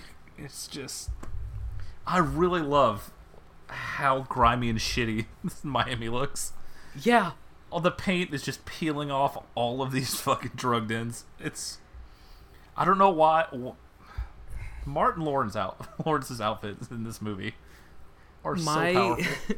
my lasting memory of this movie, my dad just like when I was like 12 years old, just yelling at me, "You mother bitches!" like, There's one point where Martin Lawrence is just dressed like Aladdin. I don't Yeah. know if it's on purpose, but that's what he's wearing, and it's incredibly good. Like it's almost nice to see like almost a restrained version of Michael Bay. Like, Well, he relatively, doesn't, yeah, He doesn't have the that's carte blanche to be like, no, you can make it three hours, whatever. It is incredibly king shit to read the trivia that like, you know, the big climax of the movie with that huge fucking plane explosion yeah, that it was raining that day and they couldn't do it. They're like, "Ah, I was you're just gonna not film it." And he was like, well, "Fuck that shit! How much is it gonna cost to bring him in tomorrow? Like twenty five thousand. So he just wrote a check for twenty five k so he could film a sweet ass plane explosion. And you know what? Yeah. We stand a king. That's a man who knows like if this movie doesn't have this baller explosion at the end, it is back to commercials for this guy. correct. I respect that power play. Yeah. I wanted to fit in Bad Boys 2 this week, but like I said, that movie is eight hours long.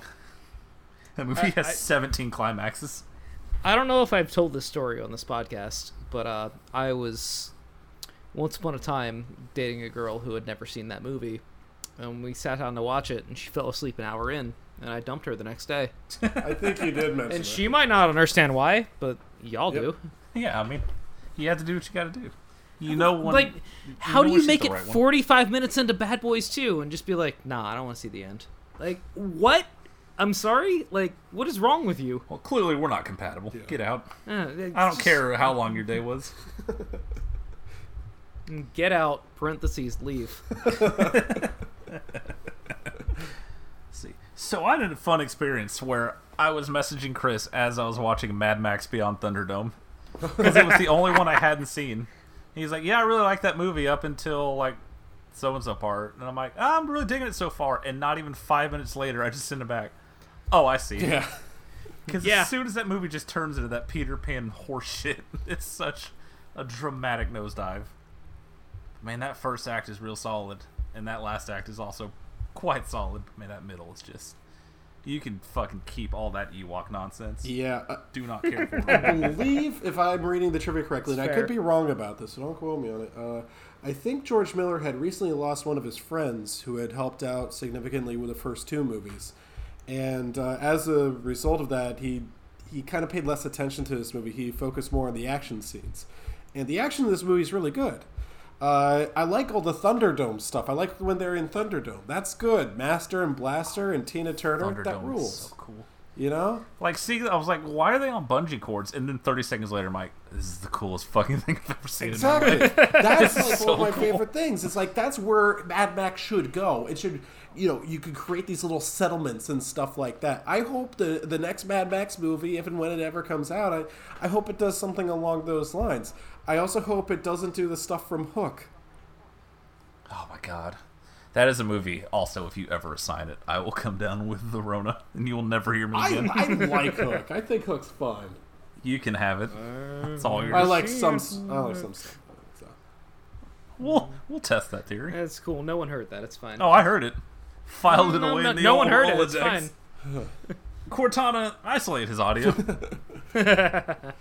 Oh wait, has, has Alex seen the Goonies? Because that's another one where you know a bunch of kids and they go on an adventure. I will reiterate I've seen the first one. my previous comment. There, there's a If you ever wait, just the the first one. Is there another Goonies? I thought there was a Goonies too. Is there? not? Oh, next episode. Oh damn! Looks like I'm working 24 hours a day from now on. Oh my god! Oh. I guess I'm dead. All right. See oh you no, the Goonies two is a video game. I I own that video game, Oh. so I knew that for that reason. well, as a gamer myself, uh, you know, I have two more things to speak to you gentlemen about. Yeah. So we discussed when we were talking about uh, this film, Maximum Pain. We looked at the director's filmography and saw it was brief and eye-opening. yeah. Sometimes Yeah. you just look at the old Blu-ray wall and go, "Huh, this set of the Omen films does include the remake he directed. Let's pop Ruski that in the old Blu-ray player." Let me explain to you how hard I laughed, because it's this is almost it's beat for beat. It is so fucking shitty. It's the exact same movie. Well, so we get to the part in the beginning. It's like, all right, we're gonna meet, you know, the father character. We're gonna meet who's playing him this time. So when I'm all right, who are they gonna get to replace Gregory Peck? And fucking No. Liev Schreiber walks into frame. I laughed so fucking hard. He walks into frame, and then we meet his wife, Julia Stiles, and it's an immediate five stars. That's the casting. Oh, 2006. You suck so fucking bad. There's a scene in the first act where obviously a tragedy is going to happen because you know, that's the whole point of the movie. But this one wasn't in the original. You know, we're adding a new one, and right as the this giant runaway truck's about to hit a car, it zooms in on someone's watch to show that it is in fact 606 with six seconds on the clock before the car hits it. It's it does a close up on the watch and then the cars collide. It is such absolute doo doo ass. They fuck up the hardest thing in the world to fuck up, which is that the kid just looks like he's haunted from frame one. So there's literally never any question. You see that child and you're like, well, clearly that kid is the devil. Like, they get the palest, most sunken eyed, dead expression looking kid, and he's just there looking creepy the entire movie. So Parker, I have an important question. Absolutely. Which Power Man recorded the song when cars collide? I was about to do that one.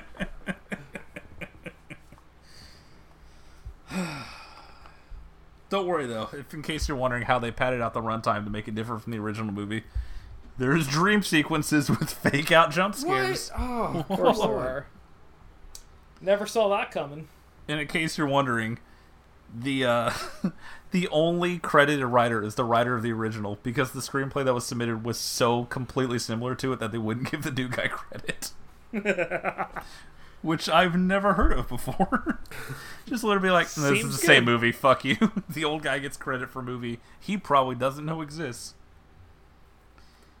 So my last film, which Oh, I've been no. waiting so long to talk about. Oh, I have had my eyes just dead set on Verotika since it oh, premiered Oh, at festivals last year. Oh, oh, man. yes. So I stroll over to Amazon, click on it, and read a creepy, surreal, and bloody trilogy of erotic horror stories culled from Danzig's long-running, edgy comic imprint, Verotik. Oh, I immediately rent that bad boy for five dollars. Yeah. Guys, we talk a lot about how everyone just loves to jump on making reviews for shitty movies. Like everyone wants to be the first one to talk about cats and all that. Yeah. Yeah. And so I was kind of hesitant to do this because I, I remember the immediate buzz, and then it's just full of, oh, is this horror's version of the room? Is this the new the room? And it's immediately like, okay, we're just gonna do this again. But they were right, because what sets the room apart from other bad movies is that like, it's so sincere. There is not Yeah. an ounce of winking. D- Glenn Danzig, in his heart of hearts, believe he made a sick ass erotic horror movie. Oh. Every single frame is sincere. It is art. There is no self awareness, and I know that because we watched this movie, laughing the entire time, and then my mind was cast back to the premiere where he walked on stage and said, "Hey guys, y'all laughed at a lot of parts that I wouldn't have, but that's cool." he at no point thought any of this was funny. This was supposed to be a dark, sexy, bloody thriller, and it is so fucking embarrassing. Parker, that you actually answered like my biggest question about this. So I, I don't really follow that many uh, other movie podcasts or, or YouTube review shows and uh, or even like written blogs or anything like that. I, I kind of keep it uh, really simple with my list of that sort of stuff. But I do watch Red Letter Media, and Red Letter Media was the only one I saw that reviewed Verotika. And I watched their half in the bag on it. And one thing that Jay Bauman kept bringing up is it feels grindhousey, you know? And Alex, you've mentioned some of the grindhouse stuff is. That's an insult. I know a lot of the stuff that they talk about in grindhouse stuff is the worst part of it.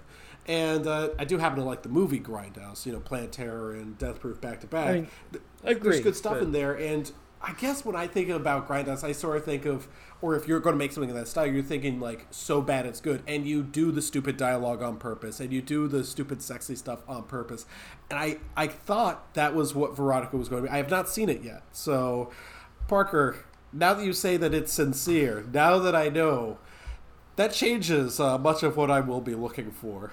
Oh my god! Like I'm going to focus solely on the first segment because they really lead with their best foot forward. So first of all, as all great horror anthologies do, you have to have a spooky host, which in this case is a porn star wearing a shitty Elvira costume with little fake horns on. Oh. It's fine. Don't worry about it. What's her name? So our, f- oh god, I wrote it down. It's I couldn't remember with a gun in my head. Pretty but sure it it's is- Boobarella or something. It's Lexi Bell with five L's. it's closer than you think. Hang, I, wait, I want to look this up because I heard her name was like really stupid. It starts with an M. I swear. There's a lot of stupid names in this movie. Uh, Morella, maybe. Yep, that's it. Oh no! Like I remember sitting there and just doing the opening credits, is, and Kayden Kross is Morella with two K's, and I'm like, Wait, I don't know that wait. name, There's something but I wrong bet I here. know There- words. there's no way the first segment is titled "The Albino Spider of Dajette." Oh, buddy, strap in. Because not only like am I convinced that Glenn Danzig has never seen a movie, I don't think he's talked to a person.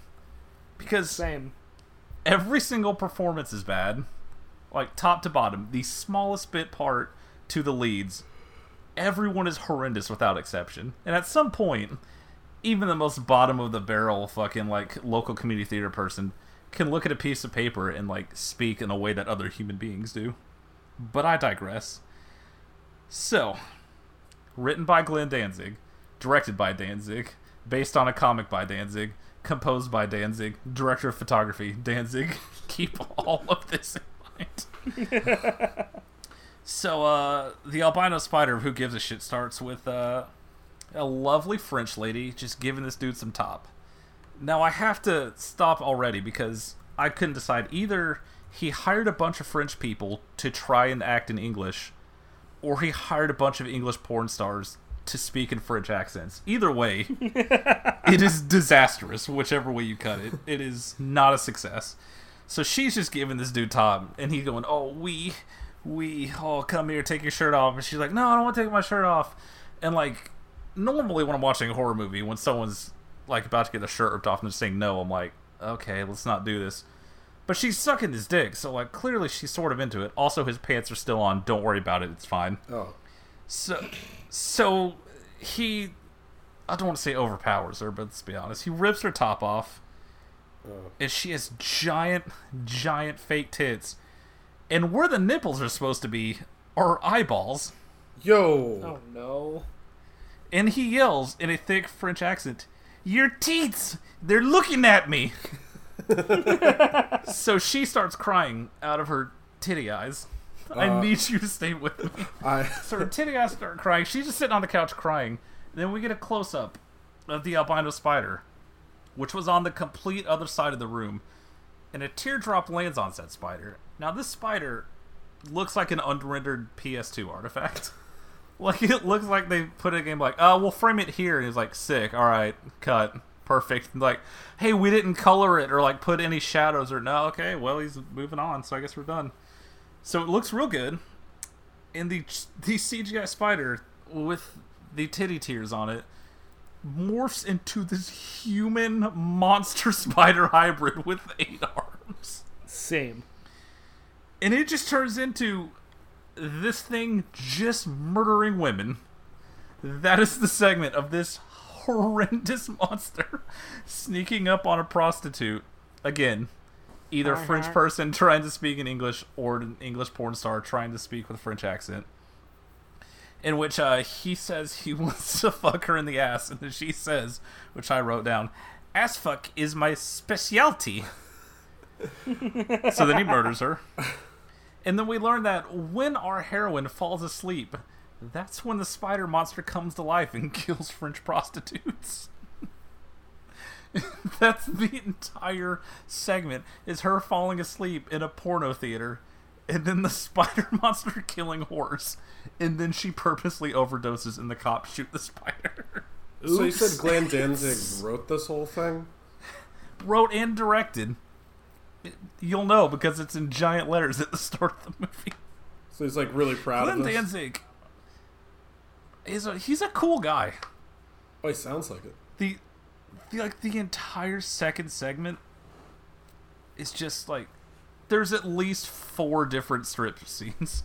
Like in a strip club, full song, top to bottom. Like the first strip tease is literally two songs start to finish the entire time. More or less than Den of Thieves. So much more. So so much more. And it's about this woman who is known on the stage as as the announcer says Nick. mystery girl. And then she just strips but also wears a mask. It's fine. And her thing is she kills other female porn stars and takes their face. Now chris this is a deep cut solely for you. Do you remember in the cable guy when they go to medieval times? Yes. and he puts the chicken skin on his face and does the Hannibal Lecter impression. Yeah. That's all of the face masks. In Hey Parker, do you remember the end of that movie? That's me right do. now. Is that where the cable guy becomes a health inspector? That's a sequel. Uh, we'll find out, won't we? Once football Yeah. season starts. and that's the second segment. The third segment is literally just Lady Bathory. It's just endless scenes of this woman, also probably a porn star, just bathing in blood, just sitting in a tub, kind of moving around, waiting for direction that will never come. Nothing happens. It ends on such a dud, like it almost ruins the whole fucking experience. Because like the first one is so strong that it was immediate. Like this is five stars. If theaters ever open again and this is playing at midnight, I'm dropping everything and seeing it with the crowd. The second one's whatever. The third one is Just boring. It's just absolutely nothing. There's nothing to it. Every single one of these is punctuated with our hostess just like holding up a prop from the last scene, saying not even a pun, just like sort of referencing it, and then it just goes to the next one. it is so poorly made in every possible aspect. It is it really is the room. Like that's such a cheap comparison that everyone makes every time a movie sucks. But it is the most in spirit of the room I've seen in a long, long time. That's it is. yeah. It, that's the thing is like I, I think we try not to make the comparison because the room is so unique in what it is and what it tries to do and what it becomes. But the way that you're describing it, again, the sincerity is something that really sticks with me. Uh, There's like Yeah. maybe one joke in like the whole thing. Like everything is played so deadly serious. Yeah. Like I want to talk more, but so much of it just hinges on so many individual performances. Like if you watch it, people at home listening, please message me about the waiter in France because his performance is one of the most baffling things I've ever seen. Oh, you can say. It's oh my god! like the entire Lady bathroom thing, like there's this giant like skeleton thing in the background, And if that set isn't fucking styrofoam spray painting gold, I'll suck my own dick. like, there's no way it's anything but that. It is so cheap. A movie shot in 2019 that looks like it was never meant to be seen in HD. It is so powerful. That last segment, every costume looks worse than cosplayers. Like, there's one someone puts on like a cloak. It just looks like they just grabbed like the felt off the shelf and they're like, "Yeah, it's brown enough. Just throw it on. It's fine." it's I will never forget it as long as I live. I cannot wait to experience this with more people. It is baffling, is the one word review. Just beginning to end, knowing that he was the sole voice who did like almost everything short of like holding the fucking boom mic himself, and knowing this was his vision. He's working on another movie, and y'all, we need COVID in so we can get back out there shooting. 'Cause I need more Danzig movies. Now, when you think about Glenn Danzig, uh, I don't. when you think about Glenn Danzig and his uh, fairly hideous face, um, I, I don't know. Do you, do you think he's married? I can't imagine that he is. Uh, look at him. No, But uh, this is this is an on-brand comparison. But I think about him being married the same way I think about the goatsy guy wearing a wedding ring. Like, wait, we've never seen him at the Oh. same thing at the same time. So It's better than anything I'm gonna say. Yeah. Uh, I I think uh, I think there's like this legitimate possibility that maybe he does this to impress women. That sounds weird, right? But he's as a respecter he's of women, going for like he's trying to impress them and like uh, the goth women who still go to his shows, the ones who are probably in their sixties now. Uh, you know, he's he's probably into that sort of thing. You know, like oh, you know, really dark stuff. You want to know who the it, it's uh, uh how do I how do I say this? Uh, he's like, oh, you want to really have your minds blown? You know who the biggest serial killer of all time was? It was a chick. You know, and then he does the Lady Bathory thing. Uh, It's virgin You wanna- blood. you and she wanna- you cuts wanna her go crazy. You wanna you wanna come to come to my parents' pool and drain all the water and we'll skateboard around in it. And we're gonna eat all the ribbon candy. you should His ribbon candy. You should read your Bibles, man. You'll find all sorts of crazy shit in there. Like, did you know Jesus was a Jew? Like the only Alright, things I know about Danzig are that episode of Aqua Teen Hunger Force where he tries to bar Carl's house, and the YouTube video of him alone in his house, just standing shirtless by his books, talking about, ah, here's a book about werewolves. All of it factually true, and just flipping through it. Same though. that video's real good. And also how much I fucking hate that song Mother in whatever Guitar Hero game it was in. Danzig sucks ass. Yeah, yeah, I've- correct. I don't think I've ever heard any of his uh, songs. I'd like to keep it that way. Wait, I had Guitar I mean, Hero it's, too. It's, da- it's it's dad rock. You, you've heard it. It's fine. I've heard Guitar. I have Guitar Hero too. Somewhere. You might you might have thought it was like John Danzig instead. But like, How in the you've world did this guy get famous? I don't want to know. really makes Yeah. you think? Punk But also, was this is a po- this is a podcast where we talk about Billy Mitchell like every. That's a other good point. Yeah, yeah. Also, That- we're that- about that's to talk about famous. Max Oh Payne. All right. Uh, Maximum week. Pain. So Max, Max Payne. Payne. Uh,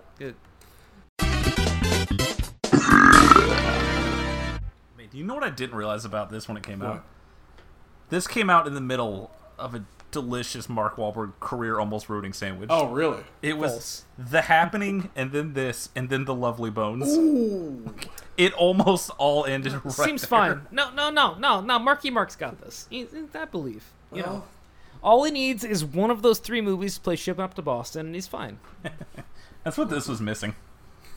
It's, It it's also- that close to being a perfect Yeah. movie. You know? A lot of other things. Uh, okay, so should we? Which one of you wants to say the opening line? Let Parker do it. Let Parker. Parker do Say it. it at the same time. Hang on, hang on, hang on, hang on, hang on. You didn't. Okay. You didn't write it down, did? Black screen. I don't believe in heaven. I believe in pain. so we're starting at four stars. Yeah. Yeah. Minimum. This is. Uh, There's something so silly about just seeing a placard on a desk that says Detective Max Payne. That will never not make me laugh. yeah. And it's just this guy's like like, hey man, what's up? You know how you doing down here? You want to go to a bar with me after after our job at the police station? He, he doesn't even respond. He just looks up at him. Uh, say yes. It's Yeah. beer. I do love Yeah. beer. I gotta go avenge my dead wife and baby. Yeah. So uh, yeah, he's doing like a Rorschach voice the entire time. That is the character this, this can be most compared to, and that is an insult to both Rorschach. him and and Rorschach. Yeah, Uh, that's ugh. So Max Payne kind of seems like a dick. Uh, how do I? How do I? Uh, real McAsshole. Yeah, so he works behind a desk. That yeah, you're gonna have your guy named Max Payne sit behind a desk for the first part of the movie. Thank you. Uh, so he's reading up on, I guess, cold cases, and I have to. You might find this hard to believe, but I had trouble paying attention for much of this. He decides to follow up on one Yeah, you unless say. maybe this is another flashback or something. Uh, and he goes out to the subway, and he goes into the bathroom, takes off his watch, washes his hands, and three junkies This visit him. scene is so stupid. Uh, the three junkies visit him, and um, uh, they try to get his watch because he's trying to get information about something. Who cares? And uh, Man, hang on. There's two things about the on. scene. First of all, on. okay, he, uh, yeah, he he beats up the one guy who tries to take his watch. Like he he steals his gun and stuff like that. One of the guys runs out. We'll get to him later. One other guy tries to hide in the stalls. He kind of seems like a weaker, wimpier guy. So you start to kind of feel bad for this guy. He pulls out his gun, which is like a fucking blunderbuss pistol or something, and just starts shooting Yeah. the doors apart. I'm like, fuck, leave the guy. He didn't even try to hurt you. He just wanted the watch, man. And he, he shoots through like twelve doors. Like it's there's so many doors I'm in like, this wait a scene. We're second. Max like, Payne's an boom. asshole. boom.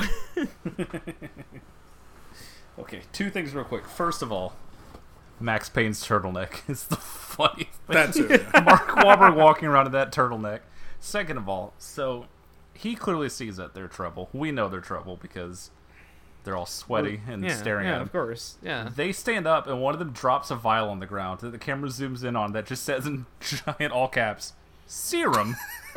and that's when I knew we were in the hands of an artiste. Oh my god, that sounds like something from a Resident Evil uh, video game. so good. But actually, yes, Oh my goodness, it just says serum on it. it really does. Yeah. Oh man. In all caps, like, hey guys, and it's like this would be important. at this point, it's like, man, you showed me we have drug addicts and a weird drug, and I know where all the demons came from because I've seen a movie before. Like I have people see brain, demons and I know a what's going on. I, I I know exactly what this Well, we do have another scene in the subway. The guy is running on the tracks, uh, This got a large laugh out of and me. uh, he starts Correct. to see demons. I, and this is where I start to see the end of days comparisons. Uh, there was a subway scene in there. Remember Yeah. when the, the devil gets run over by the subway? Somehow, this random junkie getting run getting run over by a subway train is so much funnier. You just see those shadows on the wall. It's a real like, oh, that's what the demons. and then before I finish my sentence, he gets just fucking yeeted by a train, and the screen turns red like he just died in an FPS. yeah. It's so fucking funny. Yeah, then Rain assaults the pavement for the rest of the movie. Shut up. So anyway, uh, yeah, that's that's the shadow demons. We're really doing this. So anyway, he's uh, trying to figure out more about this dead girl. I, I guess. Um, I, mean, I, I had trouble paying attention. Well, she's not dead yet Oh, because they go to this party at uh at his quote unquote informant's house, and he's just like, ah, I'm just gonna shake down all your customers, and he's and she's like. Oh, I'm a hot girl. Would you like to have sex with me, Mark Wahlberg? And he goes, Only if you give me some information, you dame. And then they go back to his place, and uh, then you guys can take Well, I, over. I want Chris, to I talk can see about why you like these kinds I of want to movies talk so about much. that party scene. That, that that dinner party was I very close too. to turning into a rave. Uh, That fucking his informant being the guy that plays Charlie's Uncle Jack on It's Always Sunny really, really did a lot for Okay, me. so we've mentioned the room a couple times so far. So there, one of my favorite lines in the room is, uh, "Johnny, please come out of the bathroom in a few minutes, bitch." Uh, which I think that guy, his informant at the party, actually says that line to one of the women who's trying to serve him like an hors d'oeuvre. He says, "In a few minutes, bitch," and I'm like, "Wait a second, he's the guy." I, I think it was something similar to that. Uh, but our good friend Mila Kunis shows up, and Mila Kunis looks about as bored as I am throughout the entire movie. She does not want to be here. Uh, you can tell. How many times did you forget she was in the movie? Every single time she showed up, oh no, you just feel worse for her because I really do like her. It's so funny that like you know Mark Wahlberg is the only person in history that would not fuck Olga Kurylenko, and now she has COVID. So you know Mark Wahlberg ahead of the curve. Oh well, this podcast has been dedicated. It's like to actually a thing. Like, look that shit up. Like, I, I'm no, not I believe it now. So this podcast is now topical. You know, this would be like a really nice like get well soon present for her. Anyway, Yeah, Uh, L- much like that birthday card with Bigfoot on it that I Oh, showed you you should send guys. to her too. Okay, so uh, yeah, Mark Wahlberg refuses to fuck her, and she makes a really big stink about it. Uh, She gets real mad yeah, mad. t- fellas, speaking from experience, you turned a girl down for sex. Oh man, knives in your back for the rest of your I life. mean, I don't know what it's like to be mad at somebody for not wanting to fuck me, because you know, I I just I look at them and go, yeah, you Well, know. I, I respect women too much to ever get mad at them. So uh, anyway, she leaves. I guess she steals his wallet, and uh, then she gets killed. Did she get killed by shadow demons, or someone else kills her? She gets killed by the guy that plays Orange Julius in Too Fast Too Furious. Oh, so That's Thank oh, you so Jesus. much. I got you, buddy. I really appreciate that. Fuck. That fucking reveal of this Asylum Films level Tito Ortiz bad guy is so fucking just- funny. Just face tats, and also he finished third in a race to you know Vin Diesel and Suki. The movie is so. I'm, You hate to finish behind Suki. Man, I want to go back to the fucking uh, to the party because there's something in there that's going to apply like the rest of the movie. Where the hell was that party? Because they go into like one door, right? And all of a sudden they're in a completely different set. That's like empty hallways where there's a bunch of candles all over the place for some weird reason. Chris, have you never been to a dinner party? I've been. Actually, I don't think I have. I don't know if you know that much about being an adult, but this is what all of them are like. Well, we learn us something new every day. Uh, I gotta tell you, that's the thing about this movie. Two things. One, the set design is just boring. And the other thing is the lighting. The lighting is so bad. There's a scene where later on, Mark Wahlberg goes home like nothing's happened. And you can tell it's dark out, like everything's got like a, a soft blue light, and then he just walks into another, and his lamp is just right there. Just it should be lighting up everything. It's got like a small, like one inch diameter, like light beam. That's it. Like, Correct. I don't think This think movie is terrible. I don't think it wanted to be Sin City, but I feel like because a lot of it's very muted colors, a lot of snow. I feel like there was a plan to not do Sin City exactly, but like you know, kind of really mess with the contrast, make certain things pop, and then they watch the movie and they're like.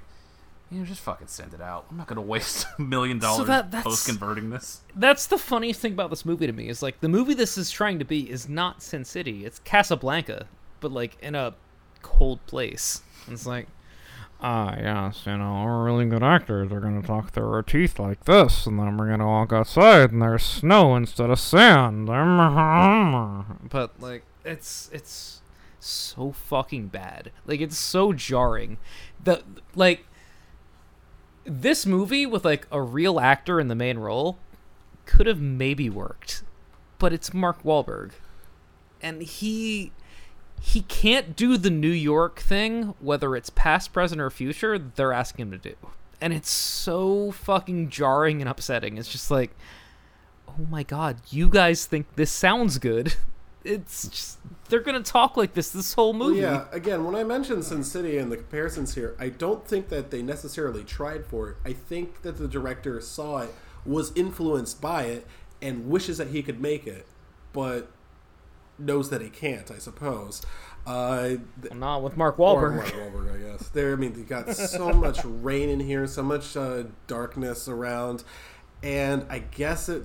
I guess they wished it could be gritty. It's not. I don't know if they really played the game all that much. Uh, I. What, what happens next? You're the expert, buddy. What happens? Well, I've never gamed, so uh, let's. My friend Rick Rape has. He's a big gamer. Rick Rape, who let you in here? Oh, here? he's been a naughty boy. I'm glad that's a part of you now. They'll be my alias if so- I go visit Alex during the draft. If the cops pull me over, be like, "Where do you think you're going with them Virginia license plates?" That's how they talk in Maryland. Anyway, uh, so Ludacris is in this. As Cumby.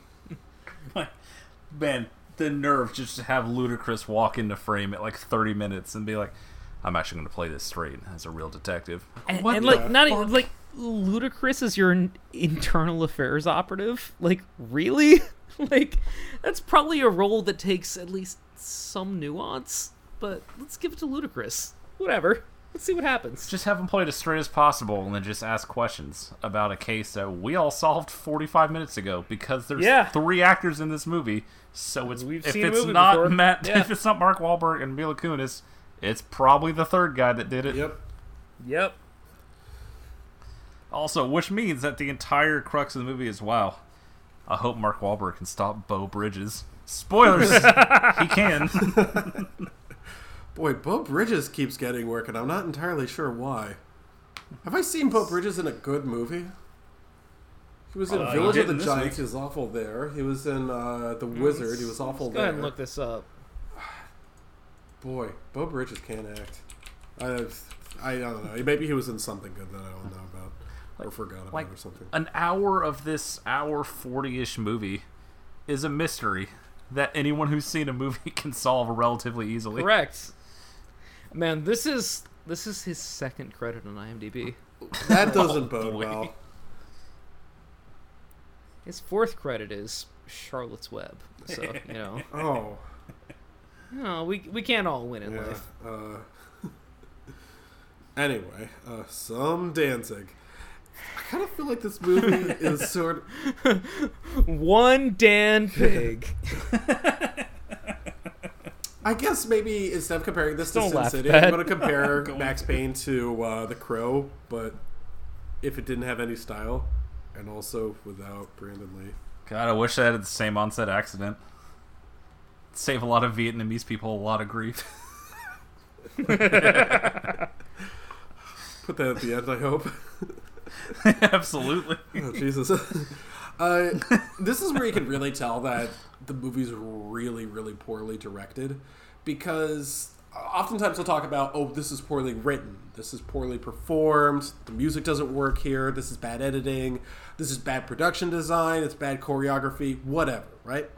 I think this is one of the points where you can really say, hey, a lot of this is on the director because the director's supposed to be in charge of almost everything. Is you know he's he tells people what to do, where to go, and everything. And so much of this goes so wrong and is so poorly structured. I think it has to fall on the director's shoulders. Chris, I'm confused. I thought you loved like film noir. You know all these movies. I do. The 50s. Film noir This is this genuinely this one of my favorite genres. This is your jam, right? it would have been. the whole time that Parker and I were watching this. We're just like, I bet Chris loves this Oh, movie. You well. know, he's finally got we finally got a Boston guy in the the titular role in a uh, film noir. I like film noir. I like Neil you know, film noir. I like LA Confidential. I bet uh, I bet uh, I bet Mark Wahlberg at some point in this movie is gonna be like, oh, you know that Adam Vinatieri hit that field goal in the snow. You know, Dude, if he had said my boy, something about but- Vinatieri, this I would have like my ears would have perked up like a pit bull walking past a kindergarten. But uh, instead, I, I get none of that. I mean, that's how you feel about cheaters. I get it. I so. no that that was legal. So I What if that's actually what happened to Max Payne's dog? She's got fucking murked by a pit. Uh, we'll we'll get to we'll get to that. Like like Oh. let's. we might also get to we also get let's to it now. wait on that admit one, that the movie's so poorly structured that I have a really hard time getting a handle on characters. Characters just sort of like enter the movie, and I, I don't know who they are or who they're supposed to be. Mila Kunis becomes Buddy, this movie has no That's characters. the thing. Mila Kunis uh, later on in the movie becomes like a sympathetic character who like helps out Max Payne. Earlier in the movie, she was beating him with a stick. I I, I don't know what happens. You don't get to say her name like what? Who are you? Yeah, Who is she's she? like beating him What up with like a talking stick. I'm like, I thought he was like a really badass cop. This movie. There are so many issues with this movie but like the one thing this movie gets right is ludacris's character who is just like i'm gonna narc on the real police to the fbi constantly. He is the one person who's just like actually y'all are fucked up. Let's bring the fbi in. Everyone else is just like oh, you know, we're thin blue line. We can't cross it. You know, Ah, we gotta hunt down Mark Wahlberg because he killed a cop or something. It's like, No, no, this movie makes no fucking sense. The plot This only moves forward because is- Ludacris keeps calling the FBI, going, "Hey guys, check this shit out." Yeah. this guy's fucked up, right? Like he's super fucked up, and he's investigating it. The fucking scene where Ludacris is waiting in the lobby to talk to the head of security at whatever fucking biotech company that is, and like the fucking tier one operators of the New York City police force run in to shoot employees. Like, what a fucking movie! Who came up with this? Whose idea was this? Like, well, actually, the police is on the take for these guys, and they're gonna send all their best operatives in to shoot all the employees, and then Mark Wahlberg's gonna jump out a window, and blah, blah, blah, blah, blah. It's like, this is the dumbest movie ever. Yeah, and I don't entirely know what I'm supposed to care about here. I don't know. I generally don't know what they were Correct. going for. It was like, what is the draw here? It's not going to be the sexy ladies because this is PG 13. Thanks for nothing. Chris, buddy, uh, so this is the point where I need to say something to you that I said to Parker a couple days ago before he watched it. Did you watch the PG 13 movie or the unrated movie? Uh, I think I got the unrated cut. I know at the towards one point before they're going Was there gratuitous bloodshed? Uh, I, I don't think there was gratuitous bloodshed. I just know that Beau Bridges says. Okay, then you did not get the unrated version because the unrated version is super super. Okay.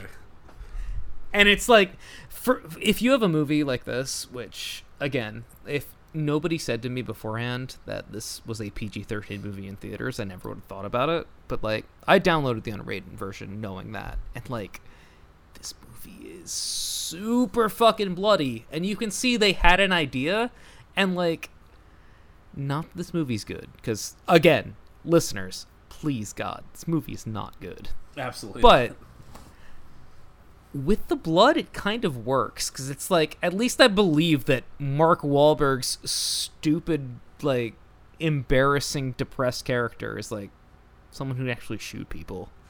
You need that if you're having this kind of movie where you have that kind of like sad sack main character, you know? Like I'm not even I'm not a blood guy, you know, I'm not a hostile guy, I'm not a guy that's like into all of these super super bloody movies, but like if you have this main character, he's got to do something, right? Yeah. I'm not crazy No, I- in saying I that, think right? he did some detective work where they found out, hey, no one else noticed that these corpses have the same tattoo of wings on them. Oh, what? And then we go to the tattoo parlor. Let's yeah. Let's talk Which about is- the tattoo parlor. This is. If there's one thing I love, it's a really obvious, shitty screenwriting shortcut. They're like, how do we get from A to. Fuck it, just do this. There's a lot of that in this movie. Where they just show up, and this, like, 60 year old man just sitting at the front desk of the parlor, they're like, hey, uh, have you seen, like, these wings? He's like, oh, yeah, those are Valkyrie wings. They're to protect Vikings. And then he reaches across. It doesn't have to stand up, just reaches Correct. slightly over to the right and then grabs a book off his desk and just starts flipping pages and going, well, you see here, uh, that's how they get to Valhalla, and you have to die in battle. And then he's gone. Yeah, never this back. old man who work who just tattoos people just happens to have a book, an ancient old leather-bound book on Norse. the Norse bad guys don't kill him. He didn't do tattoo work with any of the good guys or the medium guys. Or the bad guys. He's just he's gone. He just doesn't come back. Here's your exposition. You have this guy, and then later on, Max Payne gets a folder that has the plot in Oh it. Oh my god! So I Yeah. looked it up. This guy has been like a bit part guy in almost every single movie he's ever done. Like I got excited. He was in the Silent Hill movie and the Resident Evil Apocalypse movie. You know he was in Resident Evil Yeah. Apocalypse Parker, featured City Hall Undead number five. So good work if you Good can work get if it. you right. can get it. He, Ah, we did yeah, uh, I I'm just gonna call him Iggy Pop because probably That's what it is. Uh, Yeah, go ahead. for him to just look at that tattoo and say, "Oh, you've been into Greek history or Norse mythology or whatever the fuck it is," and he's like, "That's uh, the wings of a Valkyrie." So yes, those demons that are haunting all the people who are taking the You serum, guys. that's Valkyries. You guys, was this before or after the Nelly Furtado scene? oh, it's way after, but we'll go back to Oh, it. All right, because I want to cycle back to this for like like, they, they literally just show a picture. Like it's just wings. Like it could be any kind Yeah. of wings. He's just like, ah, Vikings used to wear them for protection. Like, I guess I have no choice but to go along with it because we're already at the halfway point of the and movie. like that's like the funny thing about the scene is like his whole thing is trying to connect things back to his wife's murder, Yeah. right? and like the movie makes you think for like 15 minutes that his wife had this Valkyrie tattoo when she died, and then it's like, oh no, she didn't. It was just you know. We These other people that died in his house as we see the flashback. Why go from A to B when we could go A to B to C to D to E and then back to B and then over to D? It's, It's the most straightforward. Uh, his wife found out something she shouldn't have and got killed for it, and now we've got fucking CGI demons pulling crackheads out of buildings. And like, the like his wife learned too much is a fine movie plot that gets no time and no air in this movie. Yeah. Because instead, it's we have to fucking go to Donal Logue's funeral where Nelly Furtado tearfully says the name Max Payne out loud. no one thought, hey, let's cut this movie. And then they're like, oh well, you gotta go to the Ragnarok. oh my god, I wanted to put my head in the blender. Club Ragnarok. Go fuck yourself. You get it? It's actually from uh, Norse mythology and uh, get to Valhalla. Yeah, I got it. Thank you, Mhm, tattoo yeah, guy. yeah, we figured it out. You know, we learned from the tattoo guy who was in this movie for way too I- long. yeah, that guy got a little bit too much screen time. That's probably why he's usually more of a bit part guy. Uh, ugh. look, I'm not a great film critic, but I feel like it's not a good sign for your movie when you say, "All right, the action finally picks up an hour in when we meet Chris O'Donnell." Like that's not a good thing. it's not a positive. Yeah, that Chris O'Donnell. oh Yeah. my god, that guy misses his mansion and just begging Batgirl to watch him jack off. Please, He's- God, he is step just- on me. he is just the most Boston character ever. Hey, Like, Robin, it's time for your four o'clock dick flapping. yes, ma'am. yes, Uncle Alfred. Oh, Like Chris O'Donnell shows up for all of thirty seconds. like oh oh oh here's the evidence and then the the uh you know the tier one operators of the new york city police force come in and just blow him away Like he shows up and they're like, actually, uh, Mr. O'Donnell, you can go home. We're just gonna put your character into this notepad. It's fine. All your secrets will just be on here. Then Max will just walk out and read it later. That's more interesting. Goodbye. Thanks for showing up. To be fair if you're dealing with chris o'donnell that's that's, That's reasonable. But also, like, he's like the fifth build person in this movie, though. So come on. this movie fucking sucks dude. To find out like this plot that you could easily figure out and you get like over an hour in there like, all right so here's the thing. They make a captain america serum that works on like 1% of the people and makes everyone else into fucking psychopaths. And they also see demons and sometimes they're invincible okay.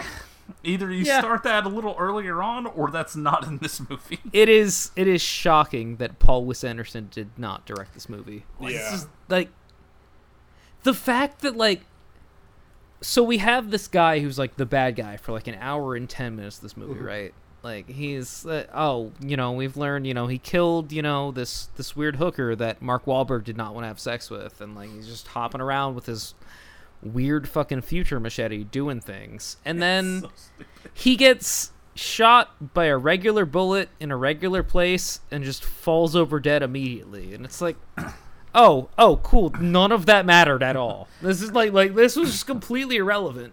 Okay whatever. Chris, uh, do you remember that one Resident Evil movie where they're in the showers and that giant monster with that huge fucking hammer shows oh up? yes, yes, I do. What if what if that was like the thing for this whole movie, and then Beau Bridges just showed up and shot it in the face, and then it was dead? Because that's what fucking happens. Yeah, Like this dude is just standing on top of rooftops, shirtless, holding a machete, looking at people like, ah, yeah. and then Jeff Bridges' brother just shoots him in the head. He's like, "All right, Max, you you look too far, see? ah, your wife, she was nothing around where she should and snooping like dames do. We're gonna throw you in the river with cement Oh, shoes on. yeah. You guys seen these kinds of So movies? here's the thing about dames dude Never if it trust. weren't for dames no plot oh yeah. uh, Also, big for fan dames of they get away with it big fan of them. Their plan is to throw Mark Wahlberg into the river where they keep all the bodies. Mark Wahlberg, Yeah. whose job is cold cases. Good fucking Yeah. job, buddy. Good job, Mr. Payne. fucking nailed it. yeah uh, so is it is it time to talk about the climactic scene where he gets tossed in the river? Oh yeah, let's go ahead and do that because uh, I've been looking forward to that so much. Um, Yeah? yeah. So uh, I, I I don't remember. You see, Chris, it's a callback to the opening scene of the movie. You see the opening scene. Yeah, actually, Oh, that, you know what that reminded me of? That actually reminded me of Catwoman because uh, it's like this is the day that I died. you know? So uh, th- how did he get tossed into the river? Well, he jumped in there himself because he disarmed Ludacris, uh, and I just. I guess he just kind of kicked Beau Bridges' ass, which is really surprising. And uh, then he's just like, "Oh, I know how to escape them from throwing me into the river. I'll jump into the river." So he jumps into the Got river, him. which is freezing cold, and uh, he swims away. and they, Hashtag never saw that Yeah. coming. Everyone of This sixth is- graders are scared to cross the This water. is this is after Beau Bridges has his big scene where he reveals the reason that he did all the things he did, which makes the movie ten times more confusing. and stupid. Because he's just like he's just like, yeah, you know, your wife figured out, you know, this this thing about the company, so I had to kill her, and it was really empowering. And then I shot your baby. And then No further expo- exposition. We get a fucking Twin Peaks flashback, like when her mom sees Bob in the mirror, like, oh wait, actually I did see you in the reflection. Oh, you son of a bitch, it was you the whole time. It's just like like nerve and be like, hi, yeah, I work at a super successful company, but also I killed your wife and decided to start selling drugs on the streets. this whole thing is just like ah yeah you know i'm an old man. I didn't experience till later in life that you know you can overpower people by being a huge dick to them. So i murdered your wife and child and now i'm gonna kill you. And uh, that means power for me? Question mark all he had to do was not murder this guy's baby and he would have gotten away with it but you know we're dealing with max payne the movie so here we are So he gets out of the water and injects himself. Oh, and the boy, visual that happens does he. made me Rich Evans laugh Yeah. as he's roaring at the sky while there's just a fucking Parker, when I told you this movie had a moment much like Bloodshot, oh where all of the CGI budget was immediately spent. like it just turns That into happened, and you to knew. Share You Zone's knew. fucking desktop background from I was 2006. I was about to say I'm pretty sure that the director saw that scene, edited it in, and it was just like, "Yep, what a great job I've done." He really thought that that was going to be like a poster or something for the movie or something. That was going to be on everyone's wall next to the Boondock Saints poster, and then the one from Pulp Fiction, and then both holding the. Oh, guns. Oh yeah, absolutely. Also, if this poster's out there, I'll buy it. Absolutely. So- if it is, I mean, if it's just his face, that could be like my phone background for some time. him roaring at the sky while everyone's fucking E Wrestling Federation signature for 2006 is happening behind him. It's so good. Now, Oh, I also love movie. during this whole. this is something that kind of gets to me, uh, and maybe I missed it. That's so. I'll ask you. Why would someone take the serum? It, it makes you see shadow demons that want to kill you. Why would you be a junkie for, for this sort of thing? This seems very unpleasant. Because he was gonna die. He was gonna die from the cold water. I, I guess so. I, I guess it saved his life from uh, the cold water. I get that it has to be it Sort of, because Mila yeah. Kunis comes by. I think later does she tell him to take the second serum thing? Dude, there's like seven scenes where someone shows up and goes, "It's not your time yet. You gotta take more drugs." Like that happens at least seven times in the uh, next Look, twenty minutes. I, I like I have said to you guys on a number of occasions, I'm not cool enough to do drugs. If someone came up to me and was like, "Hey, Parker, you want to have some death sticks that make you see shadow demons?" You wouldn't take. Oh yeah, dude. I mean, no, it's a super soldier serum, but also it's a narcotic, so you get hopelessly addicted to it. Enjoy. yeah. And they're actually Valkyries So, in like- Norse mytho- mythology. See, to get into Valhalla, you have to die on the battlefield. If you die in your sleep, you go to hell. I'm gonna get my fucking wife back. All right, movie. so funny that like Mark Wahlberg's whole thing is like, I want to, you know, get revenge and then die, and the whole movie is just like people telling him, "No, nope, you can't die yet. You gotta keep going. You gotta keep do. You, uh, go do this other thing, like Ramirez, go defend Burger Town. like, Yes. And then so he takes the serum. fucking. se- and, and then, then the climax of the movie is, I'm just gonna go sicko mode on these cops now. Correct. and the sky falls away and it turns into Bloodshot. Yeah. It turns into Bloodshot, and he just runs through a parking garage. I don't know how the serum makes his bullets shoot faster, but I was laughing too hard to care. Yeah, I I genuinely don't understand. Well, I guess maybe it's like his reaction speed. I guess his bullets do go faster. Yeah, fine, sure, whatever. Well, maybe you'd get it if you played the game. Yeah, maybe. I won't. Uh, It looks like in MacGruber when he shoots the gun for the first time, and he's just Yeah. running around screaming and spraying a submachine gun. That's the climax of this movie. What and then cool he film. faces Beau Bridges. And you're like, oh man, finally he's gonna get revenge.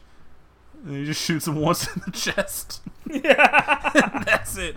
Beau Bridges is not even, he's not even facing the camera. It's probably just a fucking stand in.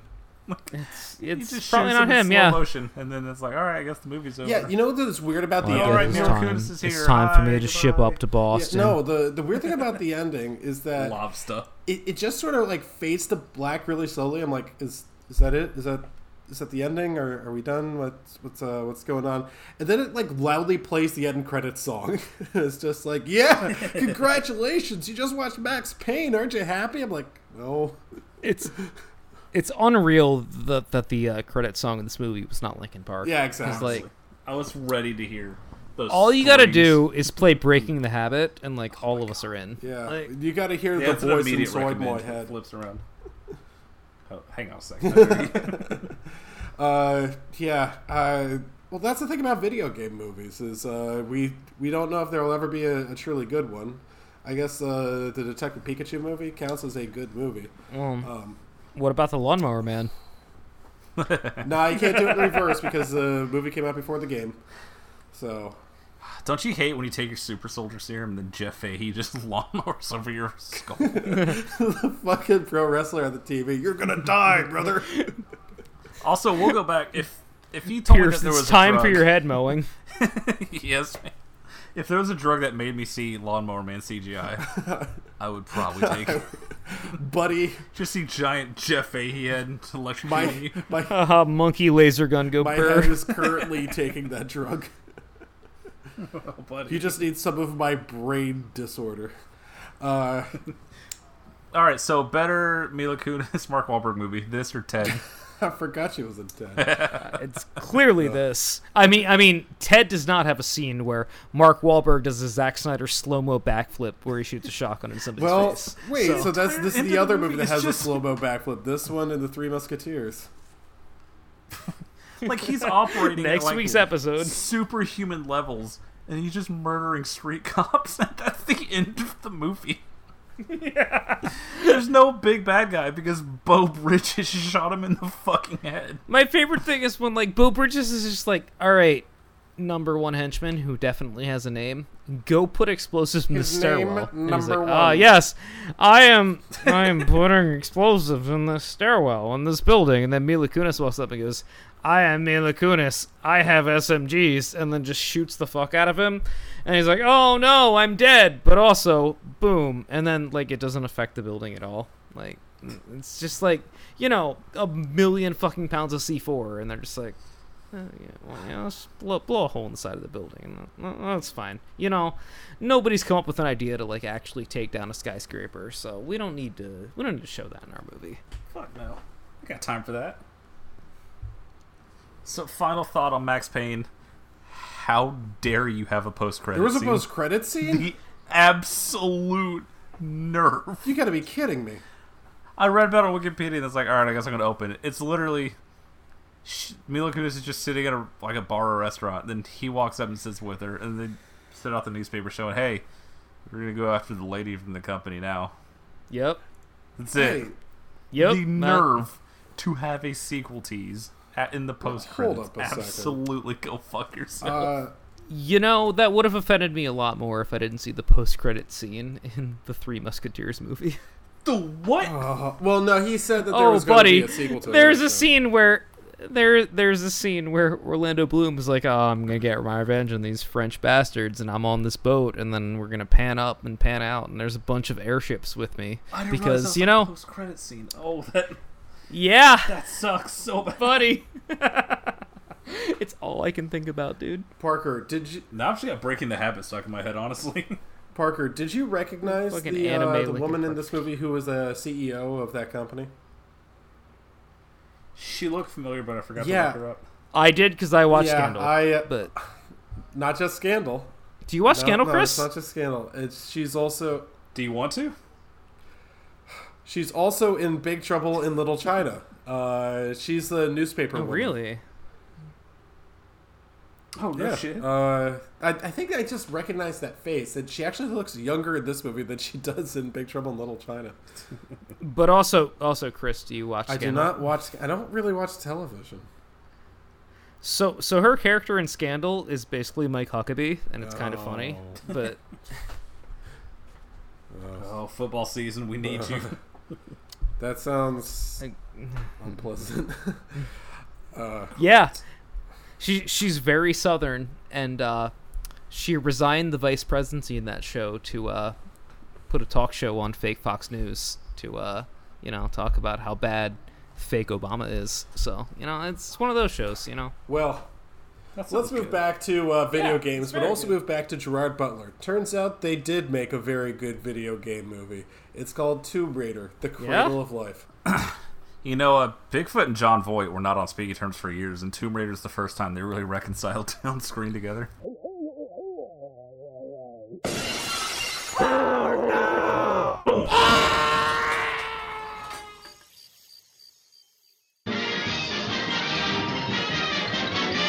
that's the T, sis.